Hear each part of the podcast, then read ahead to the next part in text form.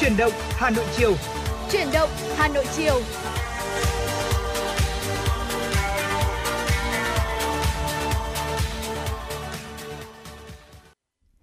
Chào mừng quý vị và các bạn đến với chương trình Chuyển động Hà Nội chiều trên kênh tin tức Hà Nội FM 96. Chương trình của chúng tôi đang được phát trực tuyến trên website hanoitv.vn và người đồng hành cùng với quý vị trong chương trình Chuyển động Hà Nội chiều ngày hôm nay là Thu Minh và Bảo Trâm.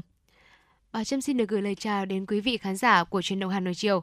Và quý vị nghe thân mến, ngày hôm nay thì Bảo Trâm Thông Minh sẽ mang đến cho quý vị những thông tin bổ ích, hấp dẫn và đừng quên là quý vị cũng có thể là yêu cầu những ca khúc âm nhạc hay là muốn kết nối với chúng tôi thì có thể gọi đến hotline 024 3773 6688 hoặc là trang fanpage FM96 gạch ngang Thời sự Hà Nội. Dạ vâng ạ. Và để mở đầu cho chương trình của chúng tôi ngày hôm nay thì xin mời quý vị chúng ta sẽ cùng lắng nghe một vài những tin tức đáng quan tâm.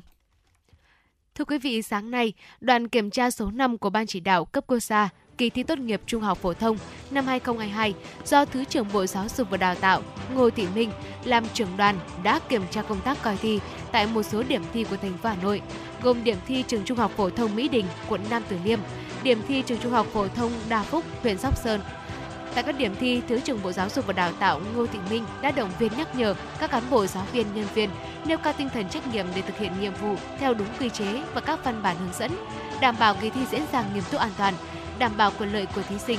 Thứ trưởng Bộ Giáo dục và Đào tạo Ngô Thị Minh cũng lưu ý với lãnh đạo các điểm thi quan tâm đảm bảo sức khỏe cho thí sinh và cán bộ, giáo viên nhân viên, nhất là khi thời tiết có diễn biến bất thường. Đánh giá cao sự chuẩn bị chu đáo của các điểm thi, sự nỗ lực của các thầy giáo cô giáo trong việc tổ chức kỳ thi an toàn nghiêm túc.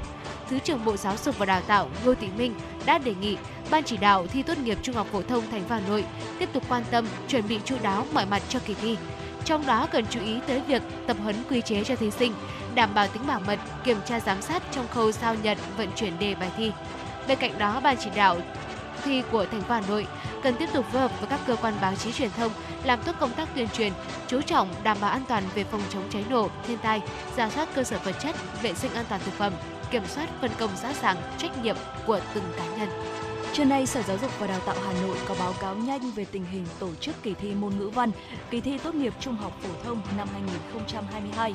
Toàn thành phố có 181 điểm thi với 4.070 phòng thi chính thức và 362 phòng thi dự phòng. Tổng số thí sinh đăng ký thi môn ngữ văn là 96.090 em, số thí sinh vắng thi là 481 em, có 9 thí sinh vi phạm quy chế thi, các điểm thi không có cán bộ coi thi vắng mặt, không có cán bộ coi thi vi phạm quy chế thi. Theo nhận định sơ bộ, tính đến 10 giờ 55 phút ngày hôm nay, các điểm thi trên địa bàn thành phố Hà Nội thực hiện đúng quy chế thi. Kỳ thi tốt nghiệp trung học phổ thông năm 2022 diễn ra trong 2 ngày là ngày 7 và ngày 8 tháng 7. Thành phố Hà Nội có 97.988 thí sinh đăng ký tham dự kỳ thi. Số thí sinh diện F0 là 21 em, trong đó có 11 thí sinh diện F0 tự nguyện dự thi. Được sự hỗ trợ của Hội Bảo trợ Người Khuyết tật và Trẻ Em Mồ Côi Việt Nam, sáng nay tại Hội trường Ủy ban Nhân dân quận Hà Đông, Hà Nội, Trung tâm Công tác Xã hội và Quỹ Bảo trợ Trẻ Em, Sở Lao động Thương binh và Xã hội thành phố Hà Nội đã tổ chức chương trình Ngày làm vì những điều tốt đẹp, tặng học bổng và quà cho học sinh khuyết tật mồ côi bị ảnh hưởng bởi dịch Covid-19. Phát biểu tại chương trình, Chủ tịch Hội Bảo trợ Người Khuyết tật và Trẻ Mồ Côi Việt Nam Nguyễn Trọng Đàm đã cho biết, 30 năm qua, hội đã đồng hành với hàng trăm nhà tài trợ, huy động nguồn lực gần 3.000 tỷ đồng trợ giúp cho các đối tượng, hàng chục triệu lượt người khuyết tật, trẻ em mồ côi, góp phần hỗ trợ các đối tượng thiết yếu tiếp cận với các dịch vụ cơ bản, đảm bảo cuộc sống, tăng khả năng tiếp cận y tế, giáo dục, nhà ở, để người yếu thế có cơ hội điều kiện được chăm sóc phát triển.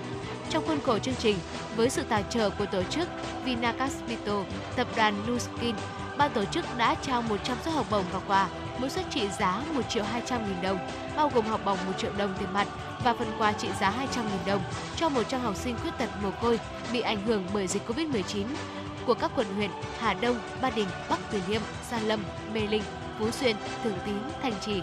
Tổng kinh phí trao tại chương trình là 120 triệu đồng. Sáng nay, Công an quận Hoàng Mai, Hà Nội đã lập hồ sơ xử phạt tài xế ô xe ô tô biển kiểm soát 29H29XXX về hành vi điều khiển xe đi vào đường có biển báo hiệu nội dung cấm. Trước đó, trang Facebook Công an thành phố Hà Nội nhận được clip phản ánh của người dân về việc vào ngày 19 tháng 5, xe ô tô biển kiểm soát 29H 29XXX đi vào ngõ 190 Lĩnh Nam, phường Vĩnh Hưng, quận Hoàng Mai, Hà Nội. Chiều có biển cấm ô tô gây nguy hiểm cho người tham gia giao thông. Ngay sau khi nhận được thông tin, đội cảnh sát giao thông trật tự công an quận Hoàng Mai đã mời tài xế vi phạm đến trụ sở để làm rõ vụ việc. Tại cơ quan công an, tài xế đã thừa nhận hành vi vi phạm như clip phản ánh. Công an quận Hoàng Mai đã lập biên bản vi phạm hành chính đối với tài xế về hành vi điều khiển xe đi vào đường có biển báo hiệu có nội dung cấm đi vào đối với loại phương tiện đang điều khiển theo quy định. Tổng mức phạt đối với tài xế là 2,5 triệu đồng và tước giấy phép lái xe tài xế 2 tháng. Vâng quý vị thân mến, và vừa rồi thì Bảo Trâm Thu Minh đã gửi đến cho quý vị những tin tức trong đầu buổi chiều ngày hôm nay. Còn bây giờ xin mời quý vị hãy cùng đến với một giai điệu âm nhạc.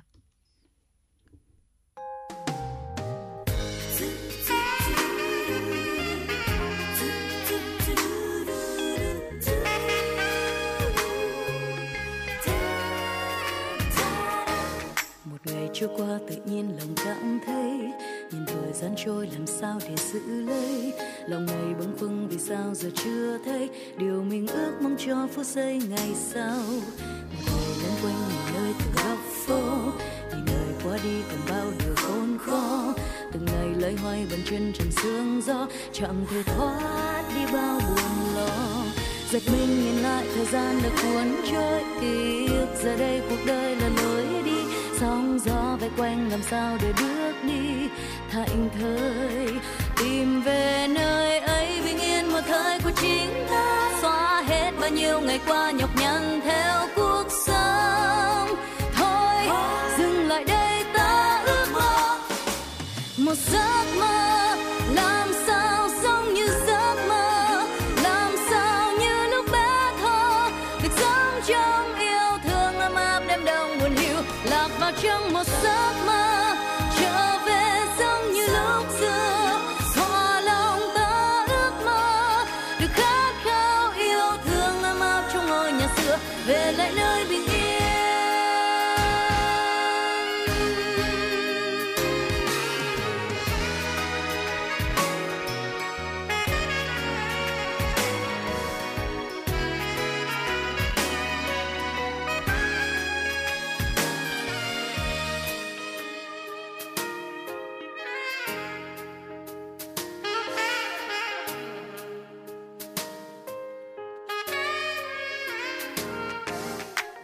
trôi qua tự nhiên lòng cảm thấy. Nhìn thời gian trôi làm sao để giữ lấy? Lòng này bâng khuâng vì sao giờ chưa thấy? Điều mình ước mong cho phút giây ngày sau. Ngày lên quanh nhìn nơi từng góc phố. Nhìn đời qua đi còn bao điều khốn khó. Từng ngày loay hoay bàn chân trần sương gió. Chẳng thể thoát đi bao buồn lo. Giật mình nhìn lại thời gian đã cuốn trôi. Ký ức giờ đây cuộc đời là lối đi sóng gió vây quanh làm sao để bước đi? Thạnh thơi, tìm về nơi ấy bình yên một thời của chính ta. Xóa hết bao nhiêu ngày qua nhọc nhằn theo cuộc sống. Thôi, dừng lại đây, ta ước mơ. Một giấc mơ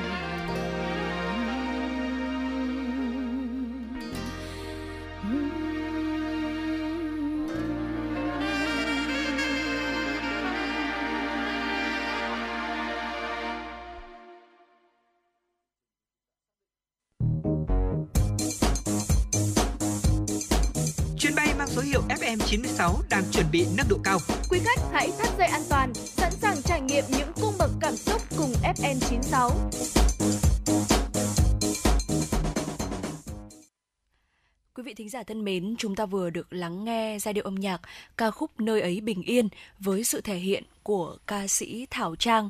Dạ vâng thưa quý vị, có lẽ rằng là bình yên chính là thứ mà ai trong chúng ta thì cũng mong muốn là chúng ta sẽ tìm được cái cảm giác đó trong cuộc sống này. À, và trong mục nói về cuộc sống ngày hôm nay thì à, à Thu Minh cũng như là Bảo Trâm muốn đem tới cho quý vị một câu chuyện mà có lẽ khi nghe xong chúng ta sẽ tìm được cảm giác bình yên và bên cạnh đó chính là sự hạnh phúc và niềm vui nữa. À, bình thường thì à, chúng ta vẫn thường nghe thấy câu chuyện là một ai đó mang điện này hay là mang nước đến uh, với một cái vùng cao nào đó. Uh, thế nhưng mà ngày hôm nay thì uh, chúng tôi xin chia sẻ tới cho quý vị một câu chuyện rất là đặc biệt uh, về uh, một người đã cõng dạp chiếu phim lên núi. Và vì sao lại có câu chuyện như vậy? Mục đích của hành động cõng dạp chiếu phim lên núi là gì? Thì ngay sau đây xin mời quý vị chúng ta sẽ cùng lắng nghe câu chuyện này. Khi chiếc màn chiếu 120 inch bừng sáng cùng cảnh mở đầu của bộ phim hoạt hình, lũ trẻ của điểm trường Bắc tóc bổ, ồ lên háo hức, Hồ Hoàng Liêm đã mỉm cười mãn nguyện. Đây là dạp chiếu phim trên núi thứ ba. Liêm cùng các cộng sự triển khai để gần 100 đứa trẻ của trường phổ thông dân tộc bán chú tiểu học trả tập và mẫu giáo phòng lăn lần đầu tiên biết phim hoạt hình là gì. Trước đó anh đã làm hai dạp cho học sinh của trường dân tộc bán chú vừa A Dính ở xã Trà Sơn, huyện Nam Trà My vào hồi tháng 1 và làng Canh Tiến, xã Cảnh Liên, Quy Nhơn, Bình Định vào hồi đầu tháng 5. Để tổ chức được mỗi dạp chiếu phim như thế này, nhóm của anh Liêm phải chở thiết bị, đầu chiếu, màn hình vượt hàng trăm km từ Đà Nẵng đến xã Trà Tập, huyện Nam Trà My, tỉnh Quảng Nam. Đường xá hiểm trở, có những điểm phương tiện không thể đi vào được, mọi người phải cõng thiết bị vượt núi.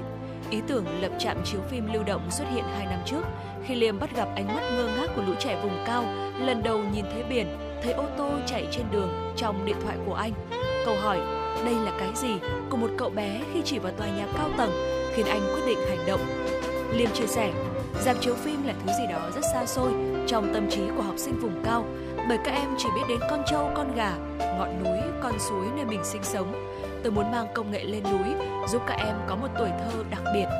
Nhìn gương mặt háo hức của học sinh khi lần đầu được xem phim hoạt hình, cô giáo Trà Thị Thu, giáo viên điểm trường Tắc Bổ không khỏi xúc động từ trước đến nay, các con phải tự mường tượng về thế giới qua lời kể của thầy cô, còn nay được tận mắt nhìn thấy. Ngoài giải trí, máy chiếu còn là công cụ giảng dạy hiện đại, giúp chúng tôi có thêm các bài giảng trực quan về thế giới, thu hút trẻ đến trường thay vì cảnh đi từng nhà vận động. Từng có đoàn từ thiện đến hỗ trợ xây trường, tài trợ lương thực, đồ dùng học tập cho học sinh. Nhưng nữ giáo viên nói, nhóm của anh Liêm rất đặc biệt khi quan tâm đến đời sống tinh thần của trẻ nhỏ và bà con không chỉ mang giảm chiếu phim lên núi, đoàn còn mang tặng các em con diều, ô tô đồ chơi, gấu bông, khiến lũ trẻ hay gọi anh là ông thần đồ chơi. Từ học sinh đến bà con nhân dân, ai cũng yêu quý và biết ơn nhóm. Nữ giáo viên đã bộc bạch. Hồ Hoàng Liêm sinh ra trong một gia đình nghèo ở Đà Nẵng. Từ bé anh đã cùng với bạn bè trong xóm đứng xếp hàng từ trưa đến chiều để nhận thực phẩm, đồ chơi của các đoàn từ thiện. Mỗi lúc nhận quà anh em tôi hào hứng lắm, sao lại ước khi lớn lên sẽ giống các cô các chú, mang lại niềm vui cho người khác. Anh kể, lên đại học, Liêm tham gia các nhóm tình nguyện trong chuyến đi trao quà cho bà con ở xã Đại Sơn, huyện Đại Lộc, tỉnh Quảng Nam do trường đại học tổ chức vào năm 2009. Thấy cảnh làm lũng vất vả của người dân, chàng sinh viên năm 2 muốn làm một điều gì đó thật ý nghĩa. Về nhà, anh rủ và người bạn thân lập câu lạc bộ Nụ cười hồng Đà Nẵng, mong giúp đỡ các mảnh đời bất hạnh, học sinh nghèo trên địa bàn thành phố cho đến các vùng sâu vùng xa của Quảng Nam như Tây Giang, Nam Trà My. Ban đầu chưa có mạnh thường quân hỗ trợ, nhóm sinh viên đi bán kẹo, bán hoa, xin từng lon gạo, tổ chức các đêm nhạc đường phố để gây quỹ. Sau 5 năm hoạt động, ngoài việc trích lương làm từ thiện, nhiều mạnh thường quân ngỏ ý hỗ trợ nhóm của Liêm, bắt đầu tìm đến các điểm trường vùng sâu vùng xa để lắp điện mặt trời, máy lọc nước, tạo sân chơi cho trẻ em. Liêm chia sẻ, càng đi tôi càng thấy trên giải đất hình chữ S có nhiều nơi chưa có điện, chưa có nước sạch hay được tiếp cận công nghệ tiên tiến. Tôi muốn giúp họ thay đổi cuộc sống. Năm 2016, Liêm và 13 thành viên của câu lạc bộ thay nhau vác 4 tấm pin năng lượng mặt trời nặng hơn 100 kg vượt qua 4 quả núi trong 10 tiếng đến thôn 5, xã Trà Gion, huyện Nam Trà My. Leo núi băng rừng khiến mọi người mệt và kiệt sức, chân tay sức sát, lấm lên bùn đất, mồ hôi túa ra như tắm, nhưng biết bà con đang đợi, chúng tôi động viên nhau bước tiếp. Sau vài tiếng lắp đặt, ánh sáng điện đầu tiên từ bóng đèn bật lên lúc trời nhá nhem tối, khiến người dân thôn năm và đoàn từ thiện vui mừng, ôm nhau bật khóc. Anh chia sẻ thêm, những năm trước trên địa bàn xã còn nhiều khu dân cư chưa có điện lưới, thiếu nơi vui chơi, nhờ có nhóm của anh Liêm mà chúng tôi không phải cùng không phải dùng đèn dầu, cây nến để tránh màn đêm tối tăm. Ông Hồ Văn Ven, bí thư đảng ủy xã Trà Sơn đã chia sẻ như vậy. Đến nay, những tấm pin năng lượng mặt trời đang hoạt động tốt, đảm bảo đủ chiếu sáng cho bà con của thôn. Và thưa quý vị, ngoài thôn 5, câu lạc bộ của anh Liêm cũng lắp đặt những trạm pin mặt trời ở 16 điểm khác, thắp sáng cho nhiều điểm trường và thôn bản ở Quảng Nam, Quảng Trị, Con Tum, Sa Lai, Quy Nhơn. Song hành cùng với việc cống điện, vác sạp chiếu phim lên bản, nhờ có sự tin tưởng của các mạnh thường quân trong và ngoài nước, câu lạc bộ còn tổ chức các chương trình phẫu thuật cho các trẻ em nhỏ bị sứt ngôi, hở hàm ếch, giúp đỡ trẻ em gia đình có hoàn cảnh khó khăn được đến trường, hỗ trợ các trẻ trẻ mồ côi, tổ chức phiên chợ công đồng, đưa thực phẩm đến tay gia đình khó khăn khi Đà Nẵng bùng dịch. Anh Hiêm cho biết bản thân anh và nhóm không nhận tiền ủng hộ, toàn bộ chi phí phẫu thuật, tổ chức chương trình đều có hóa đơn và gửi trực tiếp cho các mạnh thường quân giải ngân, tránh điều tiếng. Trung bình mỗi tuần, người đàn ông 33 tuổi, tức là anh Liêm ở đây, đã tổ chức từ 2 đến 3 chương trình nhân đạo nhưng vẫn phải cân bằng với công việc chính. Anh có chia sẻ thêm, tôi may mắn được gia đình và cấp trên ủng hộ, tạo điều kiện được đi làm từ thiện, nhưng bản thân cũng xác định rõ việc công tư, tránh gây ảnh hưởng đến hiệu suất của công việc. Suốt 12 năm làm thiện nguyện, luôn có mặt ở những vùng khó khăn nên không ít lần Liêm rơi vào tình huống nguy hiểm như suýt bị đuối nước trong đợt lũ lịch sử ở miền Trung năm 2020 hay may mắn thoát khỏi trận lở đất ở Nam Trà My năm 2019. Có nguy hiểm quá không anh? Hay là mình dừng lại? À, anh Liêm chia sẻ là vợ anh đã từng bày tỏ lo lắng và hỏi anh như vậy khi biết tin chồng vừa thoát chết. Hiểu lo lắng của gia đình, thế nhưng anh vẫn làm vì biết còn nhiều mảnh đời khó khăn cần được giúp đỡ. Anh chia sẻ, tôi không ngại đi xa, vất vả, chỉ sợ không thể giúp hết những người khốn khó. Khi nào không còn lời đề nghị hỗ trợ, nơi khó khăn nhất có điện có nước, 100% trẻ nhỏ được tiếp cận tri thức, khi đó tôi mới cho phép bản thân nghỉ ngơi. Sau khi hoàn thành ba dạp chiếu phim lưu động, tháng 9 tới, anh Liêm dự định lập thêm một dạp ở vùng núi phía Bắc. Ngoài ra, người đàn ông 33 tuổi mong muốn lắp thêm trạm điện dùng pin năng lượng mặt trời, lập nhiều lớp học ứng dụng công nghệ hiện đại ở các vùng khó khăn để bà con nhân dân và trẻ nhỏ có cuộc sống tốt hơn. Dạ vâng, thưa quý vị, uh, vừa rồi thì chúng ta đã được lắng nghe câu chuyện của anh Liêm, uh, người đã cõng dạp chiếu phim lên núi. Có thể thấy rằng là uh, bản thân của chúng ta khi mà chúng ta xem một bộ phim nào đó, ví dụ như là một bộ phim về khoa học viễn tưởng chẳng hạn, hoặc là một bộ phim à, bình thường thôi ạ, thì chúng ta cũng đã có những cái giây phút là chúng ta phải ồ à lên vì những thứ mà chúng ta chưa từng nhìn thấy bao giờ là sản phẩm của trí tuệ con người đúng không ạ? À, vậy thì đối với những uh, bạn nhỏ ở vùng sâu vùng xa uh, đến cái ô tô hay là cái tòa nhà khi mà nhìn thấy cũng phải hỏi là cái gì đây? Thì chắc chắn rằng là ờ, với cái hành động của anh, đó chính là cõng dạp chiếu phim lên núi này. Và cho các bạn ấy ờ, thấy được những cái hình ảnh đó thì chắc chắn rằng là sẽ là một cái điều mà nó ý nghĩa và nó tuyệt vời hơn rất là nhiều. Vâng, tôi đặc biệt ấn tượng với hành động cõng dạp chiếu phim lên núi của anh Liêm và thông thường khi mà chúng ta để ý mọi người làm từ thiện thì mọi người sẽ quan tâm nhiều hơn đến đời sống vật chất ừ. của các em nhỏ nhưng mà anh Liêm lại nhìn một góc độ khác làm ừ. từ thiện góc độ khác đó là có thể giúp em có thể có một đời sống tinh thần phong phú hơn và điều đó thì giúp các em có thêm niềm tin cuộc sống à, biết đâu trong tương lai một trong số những bạn nhỏ đó lại trở thành một nhà làm phim thì sao ạ? Ừ, dạ vâng ạ. nghĩ rằng là anh Liêm cũng đã mang đến một ước mơ cho các bạn nhỏ ở vùng cao à, và đó là à, nội dung của à, chuyên mục nói về cuộc sống ngày hôm nay. Còn bây giờ xin mời quý vị hãy cùng quay trở lại với không gian âm nhạc và một chút nữa thôi thì bà Trâm Thu Minh cũng sẽ mang đến cho quý vị những tin tức đáng chú ý trong buổi chiều ngày hôm nay.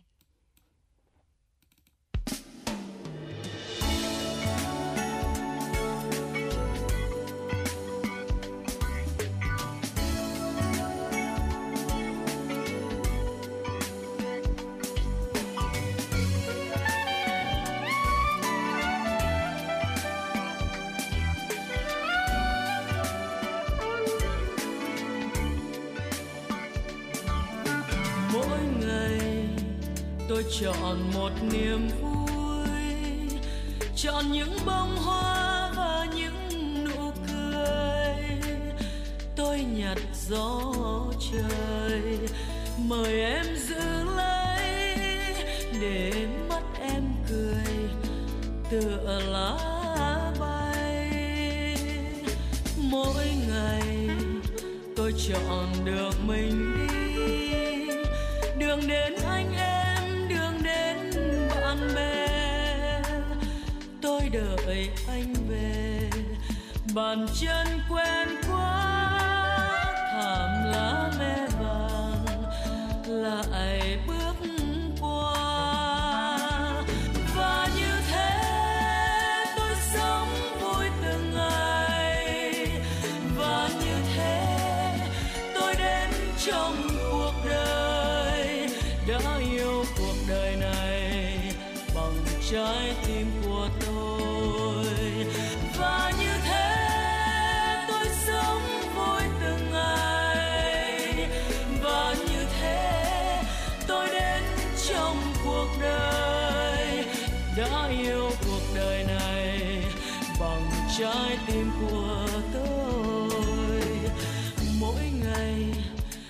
chọn một niềm vui cùng với anh em tìm đến mọi người. Tôi chọn nơi này cùng nhau ca hát để thấy tiếng cười rộn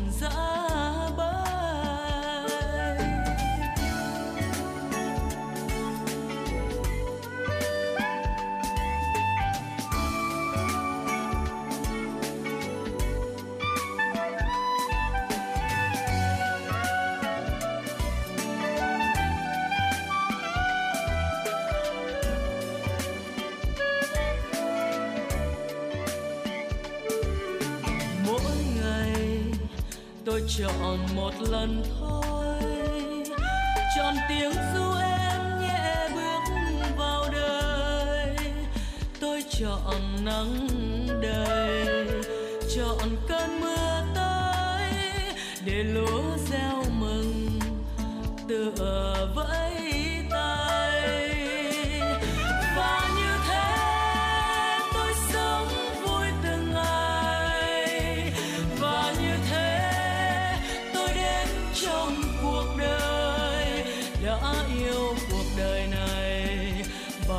bằng trái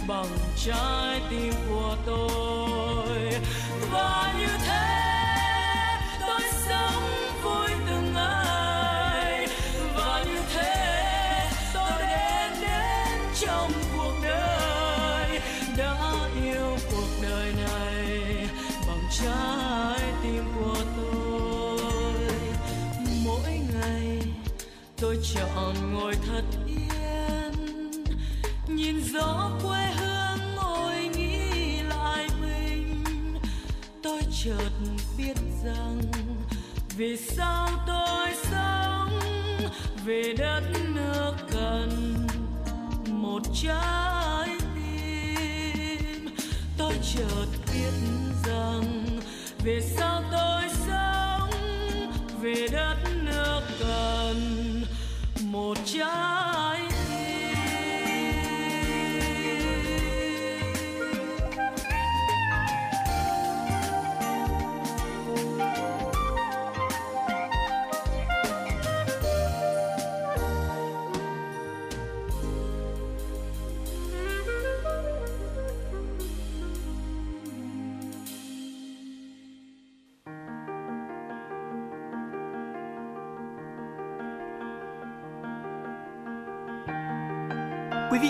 đang theo dõi kênh FM 96 MHz của đài phát thanh truyền hình Hà Nội.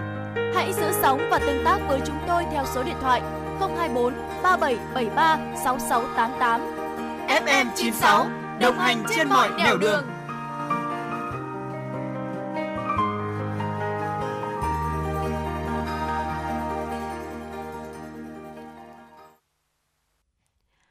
quý vị thân mến, và vừa rồi là ca khúc Mỗi ngày tôi chọn một niềm vui qua sự thể hiện của ca sĩ Thu Phương. Còn bây giờ xin mời quý vị hãy cùng quay trở lại với những tin tức. Thưa quý vị, ngày hôm qua, giới chuyên gia y tế của New Zealand đã cảnh báo nguy cơ xuất hiện làn sóng dịch COVID-19 mới tại nước này với các trường hợp nhiễm virus đang gia tăng và nhiều loại biến thể đồng thời xuất hiện. Tính trung bình trong 7 ngày vừa qua, số ca mắc mới COVID-19 tại quốc gia này đã cán mốc là 7.246 người trên một ngày, tăng so với mức là 5.480 người trên một ngày vào tuần trước. Đây là mức thống kê cao nhất trong hơn một tháng qua ghi nhận tại New Zealand. Tỷ lệ tử vong và các trường hợp nhập viện hàng ngày do virus 19 cũng đã tăng lên, với 487 người nhập viện trong vòng một tuần vừa qua, đánh dấu tỷ lệ cao nhất kể từ hồi tháng 4. Điều mà các chuyên gia y tế công cộng lo ngại là chính phủ và người dân New Zealand đang nỗ lực quay trở lại cuộc sống bình thường trước khi đại dịch COVID-19 bùng phát, dần từ bỏ các biện pháp phòng chống dịch bệnh. Theo báo cáo của Trung tâm Kiểm soát và Phòng ngừa Dịch bệnh Hàn Quốc cho biết, số ca mắc mới COVID-19 tại Hàn Quốc lên tới 19.371 người, tăng gần gấp đôi so với một tuần trước. Đà lây lan dịch nhanh là do khả năng miễn dịch trong cộng đồng dần suy yếu và các biện pháp phòng dịch được nới lỏng. Thưa quý vị, tại Trung Quốc, số ca mắc mới COVID-19 cũng có chiều hướng gia tăng tại một số tỉnh, thành phố, khiến chính quyền địa phương này phải siết chặt biện pháp kiểm soát nhằm ngăn chặn lây nhiễm. Ngày 6 tháng 7, Ủy ban Y tế tỉnh An Huy Trung Quốc xác nhận 81 trường hợp mắc mới COVID-19 tại địa phương này trong 24 giờ vừa qua. Chính quyền Thượng Hải đã ra lệnh đình chỉ hoạt động đối với các cơ sở kinh doanh karaoke trong thành phố, đồng thời yêu cầu toàn bộ 16 quận tiến hành xét nghiệm đại trà cho cư dân cho đến cuối tháng 7 này. Lô sản phẩm thương mại đầu tiên của liệu pháp kết hợp kháng thể Trung Hòa điều trị COVID-19 do Trung Quốc phát triển đã được phê duyệt để đưa ra thị trường nước này ngày hôm nay. Thưa quý vị, theo thông tin từ công ty Bri Bioscience, lô sản phẩm thương mại đầu tiên của liệu pháp kết hợp kháng thể Trung Hòa BR 2i 196 và BR2i 198 do Đại học Thanh Hoa, Bệnh viện Nhân dân số 3, Thâm Quyến và Bri Bioscience hợp tác phát triển để điều trị COVID-19 vừa được phê duyệt để đưa ra thị trường Trung Quốc trong bối cảnh nước này đã báo cáo các ca bệnh đầu tiên nhiễm biến thể BA5.2 lây truyền nhanh. Đây cũng là đợt thuốc kháng thể đầu tiên được phép kinh doanh thương mại ở Trung Quốc, đánh dấu một cột mốc quan trọng trong việc thương mại hóa chính thức liệu pháp kết hợp này. Đây là liệu pháp kết hợp giữa các kháng thể đơn dòng nhằm vô hiệu hóa SARS-CoV-2 đầu tiên có quyền sở hữu trí tuệ độc lập được phê duyệt ở Trung Quốc. Sản phẩm đã được cấp phép sử dụng trên thị trường hồi tháng 12 năm 2021 để điều trị cho người trưởng thành và thanh thiếu niên từ 12 đến 17 tuổi, nặng trên 40 kg, bao gồm cả các bệnh nhân có triệu chứng nhẹ hoặc vừa nhưng có nguy cơ cao dẫn đến nhập viện hoặc tử vong. Liệu pháp này đã được đưa vào phương án chẩn đoán và điều trị COVID-19 quốc gia phiên bản thứ 9 của Trung Quốc hồi tháng 3 năm 2022. Một loại thuốc điều trị khác cũng nằm trong phương án này là Paxlovid do Pfizer phát triển. Công ty cho biết năm 2021, liệu pháp này đã được tặng cho 3.000 người tại 22 bệnh viện ở 21 thành phố ở Trung Quốc khi biến thể Delta hoành hành tại đây. Trong khi đó, theo thông báo trước đây của Bri Bioscience, liệu pháp này đã chứng minh có thể giảm 78% số ca nhập viện và tử vong trong các thử nghiệm lâm sàng giai đoạn 3 thực hiện ở Mỹ, Brazil, Nam Phi, Mexico, Argentina và Philippines. Nghiên cứu trong các phòng thí nghiệm độc lập khác nhau trên thị trường chứng minh rằng liệu pháp này có hiệu quả đối với biến thể BA.2. Hiện tại các thí nghiệm tiếp theo để xác nhận khả năng trung hòa của liệu pháp này chống lại biến thể phụ BA.4.5 và BA.2.12.1 đang được tiến hành. Thưa quý vị, Bộ Ngoại giao Indonesia ngày hôm qua cho biết, hội nghị Bộ trưởng Ngoại giao nhóm các nền kinh tế phát triển và mới nổi hàng đầu thế giới với chủ đề cùng nhau xây dựng một thế giới hòa bình, ổn định và thịnh vượng hơn sẽ là diễn đàn chiến lược để thảo luận về các nỗ lực phục hồi toàn cầu.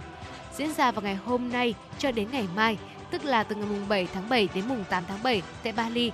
Hội nghị này bao gồm hai phiên họp. Phiên đầu tiên về tăng cường chủ nghĩa đa phương sẽ thảo luận các động thái chung nhằm tăng cường hợp tác toàn cầu và xây dựng lòng tin giữa các quốc gia, qua đó tạo môi trường thuận lợi cho ổn định, hòa bình và phát triển của thế giới. Cũng theo thông báo của Bộ Ngoại giao Indonesia, bên lề hội nghị, Bộ trưởng Ngoại giao nước này Baresno Masudi sẽ tổ chức một số cuộc gặp song phương với những người đồng cấp của cả các nước thành viên G20 và các nước khách mời khác. Dạ vâng thưa quý vị, vừa rồi là những ờ, tin tức mà, mà chúng tôi cập nhật có trong buổi chiều ngày hôm nay.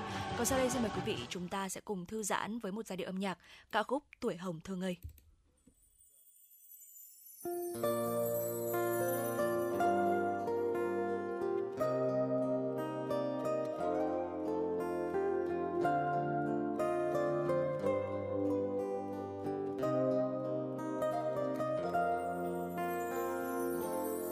Tuổi hồng thơ ngây từ mái trường. Ấu thơ đã đi qua rồi, để lại trong tôi một nỗi buồn. Nói lên tiếng yêu lặng thầm, tôi dành cho em.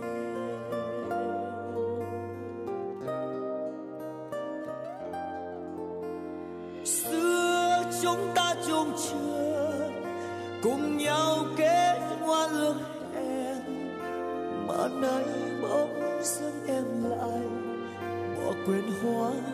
quên đi tình tôi, em vội ra đi không giá từ, tháng năm vẫn trôi dần qua, tôi chờ tin em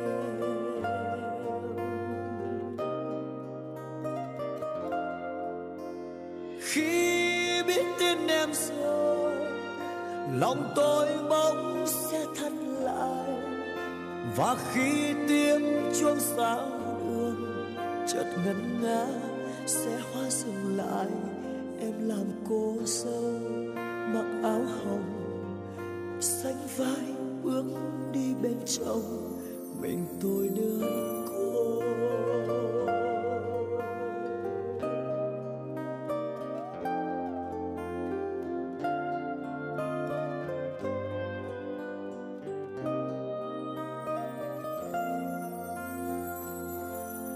tuổi hồng thơ ngây, từ mái trường, ấu thơ đã đi qua rồi.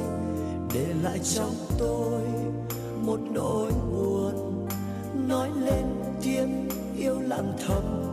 Tôi dành cho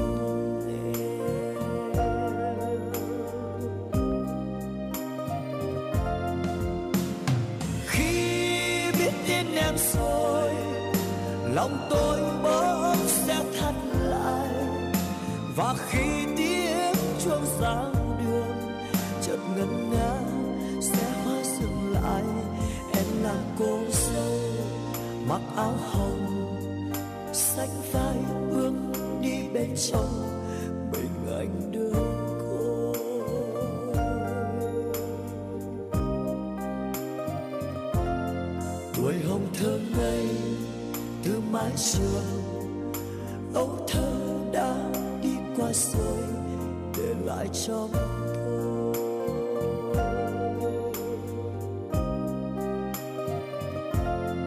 Kỷ niệm trong tôi đã phai mờ. Giờ em bước đi theo trong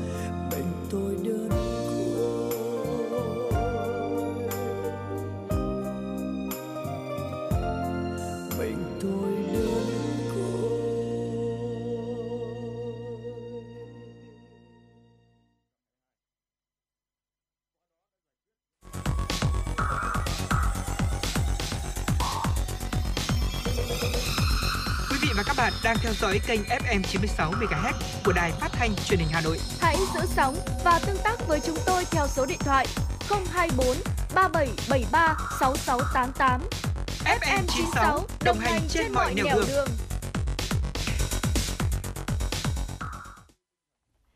Thưa quý vị và các bạn, chúng ta vừa được lắng nghe giai điệu âm nhạc ca khúc Tuổi Hồng Thơ Ngây với sự thể hiện của ca sĩ Đàm Vĩnh Hưng. Còn ngay bây giờ thì chúng ta sẽ cùng chuyển sang với không gian tin tức và mở đầu cho khung tin tức tiếp theo thì xin mời quý vị chúng ta sẽ cùng lắng nghe một vài những uh, thông tin thời tiết đáng chú ý. Uh, thưa quý vị, uh, dự báo là từ chiều tối ngày hôm nay cho đến ngày mai ngày 8 tháng 7 ở Bắc Bộ và Trung Bộ sẽ có mưa rào và rông, cục bộ có mưa to đến rất to với lượng mưa từ 30 đến 50 mm, có nơi trên 80 mm 헬멧 Cảnh báo mưa rông ở Bắc Bộ có khả năng kéo dài đến khoảng ngày 9 tháng 7 thưa quý vị. Ở khu vực Hà Nội ngày hôm nay như chúng ta đã thấy là sáng không mưa, có nắng, chiều và đêm sẽ có lúc có mưa rào và rông, cục bộ có mưa to, nhiệt độ cao nhất từ 30 đến 32 độ C. Từ ngày 8 đến ngày 9 tháng 7 có lúc có mưa rào và rông, cục bộ có mưa to, nhiệt độ cao nhất giao động từ 30 cho đến 32 độ C. Khu vực Trung Bộ ngày 7 tháng 7, khu vực Bắc Trung Bộ ngày nắng, ờ, có nơi nắng nóng chiều tối và đêm có mưa rào và rông rải rác nhiệt độ cao nhất giao động từ 32 cho đến 35 độ C có nơi trên 35 độ C khu vực Trung và Nam Trung Bộ ngày nắng nóng, có nơi nắng nóng gay gắt, chiều tối và đêm có mưa rào và rông vài nơi, nhiệt độ cao nhất giao động từ 34 đến 37 độ C, có nơi trên 37 độ C. Ngày 8 đến ngày 9 tháng 7, ngày nắng có nơi nắng nóng, chiều tối và đêm có mưa rào và rông vài nơi. Riêng khu vực từ Đà Nẵng đến Bình Thuận có mưa rào và rông rải rác, nhiệt độ cao nhất giao động từ 33 đến 36 độ. Khu vực Tây Nguyên và Nam Bộ từ ngày 7 đến ngày 9 tháng 7, ngày nắng gián đoạn, chiều và tối có mưa rào và rông, cục bộ có mưa to, nhiệt độ cao nhất dao động từ 29 đến 33 độ C. Dân xin cảm ơn Thu Minh với những thông tin về thời tiết. Còn bây giờ xin được quay trở lại với những tin tức thời sự trong buổi trường ngày hôm nay. Thưa quý vị, đại diện chính phủ hai nước Lào và Việt Nam vừa chính thức bàn giao trường trung học cơ sở hữu nghị Lào Việt cho chính quyền huyện Lam Mam, tỉnh Sê Công, Nam Lào. Ngôi trường có hai tầng với 7 phòng học được trang bị đầy đủ thiết bị, tài liệu giáo dục, một văn phòng giáo viên và 10 nhà vệ sinh. Đây là công trình có trị giá 10 tỷ đồng do chính quyền và nhân dân thành phố Đà Nẵng tặng chính quyền và nhân dân của tỉnh Sê Công. Ngôi trường mới sẽ cung cấp một môi trường giáo dục tốt, giúp nâng cao tiêu chuẩn giáo dục, đều không chỉ hỗ trợ nỗ lực cải cách giáo dục vốn rất cần thiết và giúp cải thiện phát triển nguồn nhân lực ở Lào mà còn góp phần quan trọng vào việc tăng cường mối quan hệ truyền thống, đoàn kết đặc biệt và hợp tác toàn diện giữa Lào và Việt Nam. Trong 10 năm qua, hơn 50.000 công dân Lào theo học các trường đại học và các khóa đào tạo ngắn hạn tại Việt Nam mang về những kiến thức mới, góp phần thúc đẩy quá trình phát triển tại Lào. Hiện có khoảng 14.000 công dân Lào đang học tập tại Việt Nam. Bộ Văn hóa, Thể thao và Du lịch vừa ban hành quyết định số 1520 về việc phê duyệt đề án tổ chức các hoạt động văn hóa nghệ thuật kỷ niệm 55 năm ngày thiết lập quan hệ ngoại giao Việt Nam Campuchia, chào mừng năm hữu nghị Việt Nam Campuchia, Campuchia Việt Nam 2022. Mục đích của đề án nhằm triển khai các nhiệm vụ do lãnh đạo Đảng, Nhà nước giao trong hợp tác Việt Nam Campuchia năm 2022, tổ chức các hoạt động văn hóa kỷ niệm 55 năm ngày thiết lập quan hệ ngoại giao Việt Nam Campuchia và chào mừng năm hữu nghị Việt Nam. Nam Campuchia, Campuchia Việt Nam 2022, giới thiệu văn hóa đất nước con người Việt Nam và Campuchia, tiềm năng du lịch của hai nước tới công chúng thông qua các hoạt động biểu diễn nghệ thuật, triển lãm nhằm góp phần tích cực tăng cường hơn nữa sự tin cậy lẫn nhau, đưa quan hệ láng giềng tốt đẹp, hữu nghị, truyền thống, hợp tác toàn diện bền vững lâu dài giữa Việt Nam và Campuchia ngày càng đi vào chiều sâu, thực chất và hiệu quả. Tổng cục Đường bộ Việt Nam vừa công bố báo cáo kết quả kiểm soát tải trọng xe quý 2 năm nay. Theo đó, trong quý 2, các trạm kiểm tra tải trọng xe lưu động cố định và lực lượng thanh tra giao thông vận tải toàn quốc đã sử dụng cân sách tay tiến hành kiểm tra 23.543 xe, trong đó có 3.597 xe vi phạm, tước 794 giấy phép lái xe, xử phạt nộp kho bạc nhà nước 20,63 tỷ đồng. Tổng cục trưởng Tổng cục Đường bộ Việt Nam Nguyễn Văn Huyện cho biết, qua theo dõi và phản ánh của các cơ quan báo chí và người dân về đường dây nóng của Tổng cục, tình trạng xe quá tải đã bùng phát trở lại và ngày càng gia tăng. Tình trạng xe cơi nới kích thước thành thùng để chở hàng quá tải lưu thông công khai trên một số quốc lộ, đường đô thị và đường địa phương đã tái diễn, gây hư hỏng kết cấu hạ tầng, mất an toàn giao thông và ô nhiễm môi trường.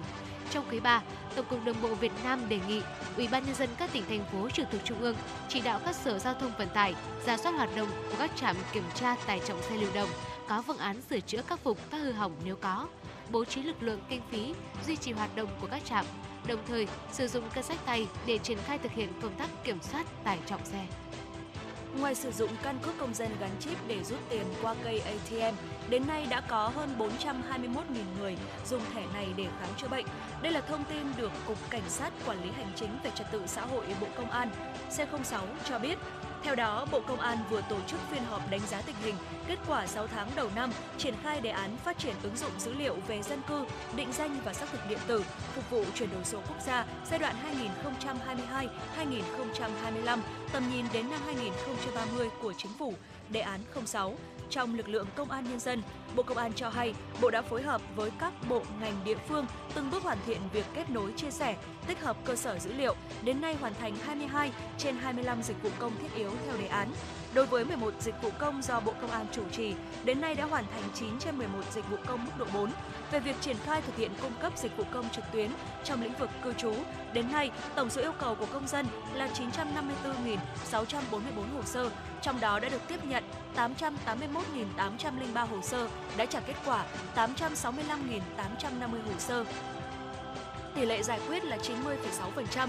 Đối với dịch vụ công đăng ký dự thi tốt nghiệp trung học phổ thông quốc gia, từ ngày 4 tháng 5 đến ngày 23 tháng 5 đã có trên 1 triệu thí sinh đăng ký dự thi thành công.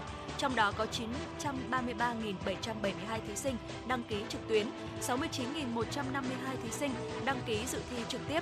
Số đăng ký qua cổng dịch vụ công có 125 thí sinh, chiếm 0,1%. Thưa quý vị là chiếm 0,1%. Thưa quý vị, trưa ngày hôm nay, sau khi kết thúc môn thi ngữ văn kỳ thi tốt nghiệp trung học phổ thông năm 2022, trên mạng xã hội xuất hiện thông tin lộ đề liên quan đến tác phẩm Chiếc thuyền ngoài xa của tác giả Nguyễn Minh Châu. Liên quan đến vấn đề này, thông tin từ Bộ Giáo dục và Đào tạo khẳng định không có chuyện lộ đề thi môn ngữ văn kỳ thi tốt nghiệp trung học phổ thông năm 2022. Buổi thi môn ngữ văn diễn ra an toàn, đúng quy chế. Cũng theo đại diện lãnh đạo Bộ Giáo dục và Đào tạo, những tác phẩm văn học trong chương trình và sách giáo khoa không nhiều nên việc một số người nói trúng tên tác phẩm không có vấn đề gì. Bộ Giáo dục và Đào tạo đã chuyển toàn bộ thông tin liên quan cho Cục An ninh Chính trị Nội bộ A03 Bộ Công an để xác minh làm rõ. Trước đó, sau khi kết thúc thời gian làm bài thi môn ngữ văn, theo ghi nhận của phóng viên tại các điểm thi trên địa bàn thành phố Hà Nội, các thí sinh đều đánh giá đề thi vừa sức nằm trong chương trình đã học. Còn còn theo các giáo viên môn ngữ văn, đề thi ngữ văn có cấu trúc ổn định, tương tự như đề thi tham khảo do Bộ Giáo dục và Đào tạo đã công bố. Cấu trúc đề thi gồm hai phần, phần đọc hiểu 3 điểm, phần làm văn 7 điểm. Đề thi nằm trong chương trình và bảo đảm tính phân loại thí sinh. Quý vị thân mến, ngày hôm nay mùng 7 tháng 7, Công an thành phố Hà Nội cho biết vừa phát hiện thu giữ của hai nam thanh niên 11 điếu thuốc, bên trong có thảo mộc khô, xác định là tẩm chất ma túy. Đối với loại ma túy mới này, các đối tượng bán trên mạng xã hội, khu vực tập trung nhiều khách du lịch nước ngoài. Trước đó vào tối 12 tháng 6, tổ công tác của công an phường Trương Dương làm nhiệm vụ tuần tra trên địa bàn, phát hiện hai đối tượng có biểu hiện nghi vấn tại hai địa chỉ là 60 và 95 phố Vọng Hà, phường Trương Dương đã yêu cầu kiểm tra hành chính. Quá trình kiểm tra, hai đối tượng này đều tự nguyện giao nộp những điếu thuốc lá tự cuốn không có đầu lọc, bên trong là thảo mộc khô, nghi chứa chất ma túy. Tổ công tác đã đưa các đối tượng cùng tăng vật về trụ sở để xác minh. Kết quả giám định số tăng vật thu giữ được gần 1,7 gram thảo mộc chứa 4 chất ma túy. Đấu tranh khai thác, các đối tượng này đã khai nhận là mua số cần sa trên của Nguyễn Tiến Lợi, sinh năm 1994, ở phường Trương Dương, quận Hoàn Kiếm, Hà Nội. Khám xét khẩn cấp nơi ở của Lợi, cơ quan công an đã phát hiện và thu giữ hơn 950,4 gram thảo mộc chứa ma túy. Công an quận Hoàn Kiếm Hà Nội đã ra quyết định khởi tố vụ án, khởi tố bị can đối với Nguyễn Tiến Lợi để điều tra về hành vi mua bán trái phép chất ma túy. Dạ vâng thưa quý vị, trước khi chúng ta cùng đến với nội dung tiếp theo có trong chương trình ngày hôm nay với tiểu mục Sống khỏe cùng FM96, xin mời quý vị chúng ta sẽ cùng thư giãn với một giai điệu âm nhạc. À, ngay sau ca khúc này thì Thu Minh và Bảo Trâm sẽ quay trở lại với những nội dung tiếp theo của chương trình ngày hôm nay. Xin mời quý vị chúng ta sẽ cùng lắng nghe ca khúc Bên trên tầng lầu với sự thể hiện của ca sĩ Tăng Duy Tân.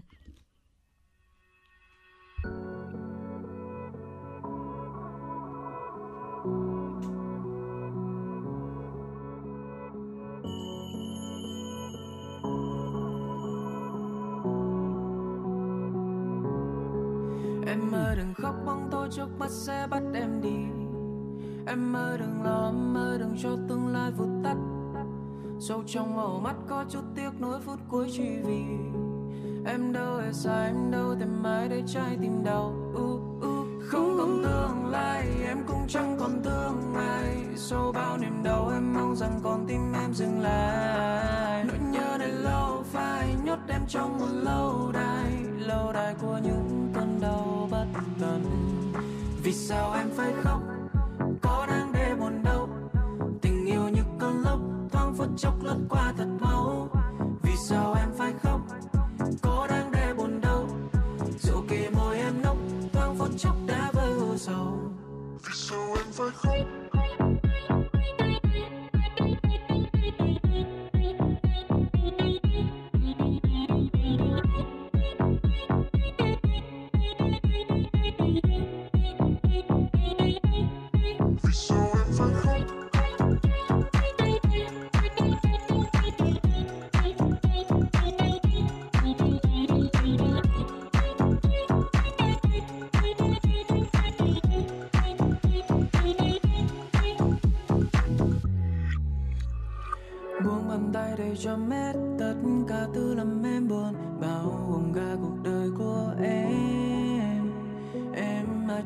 Có khóc cũng sẽ đến ngày phải quên. Thiên đường vẫn chừng ngày em đến.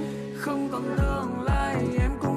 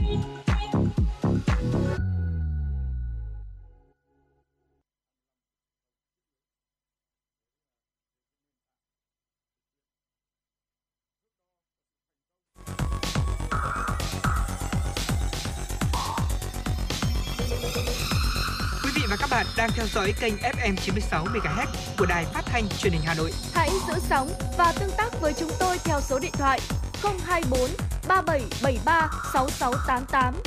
FM 96 đồng hành trên mọi nẻo đường.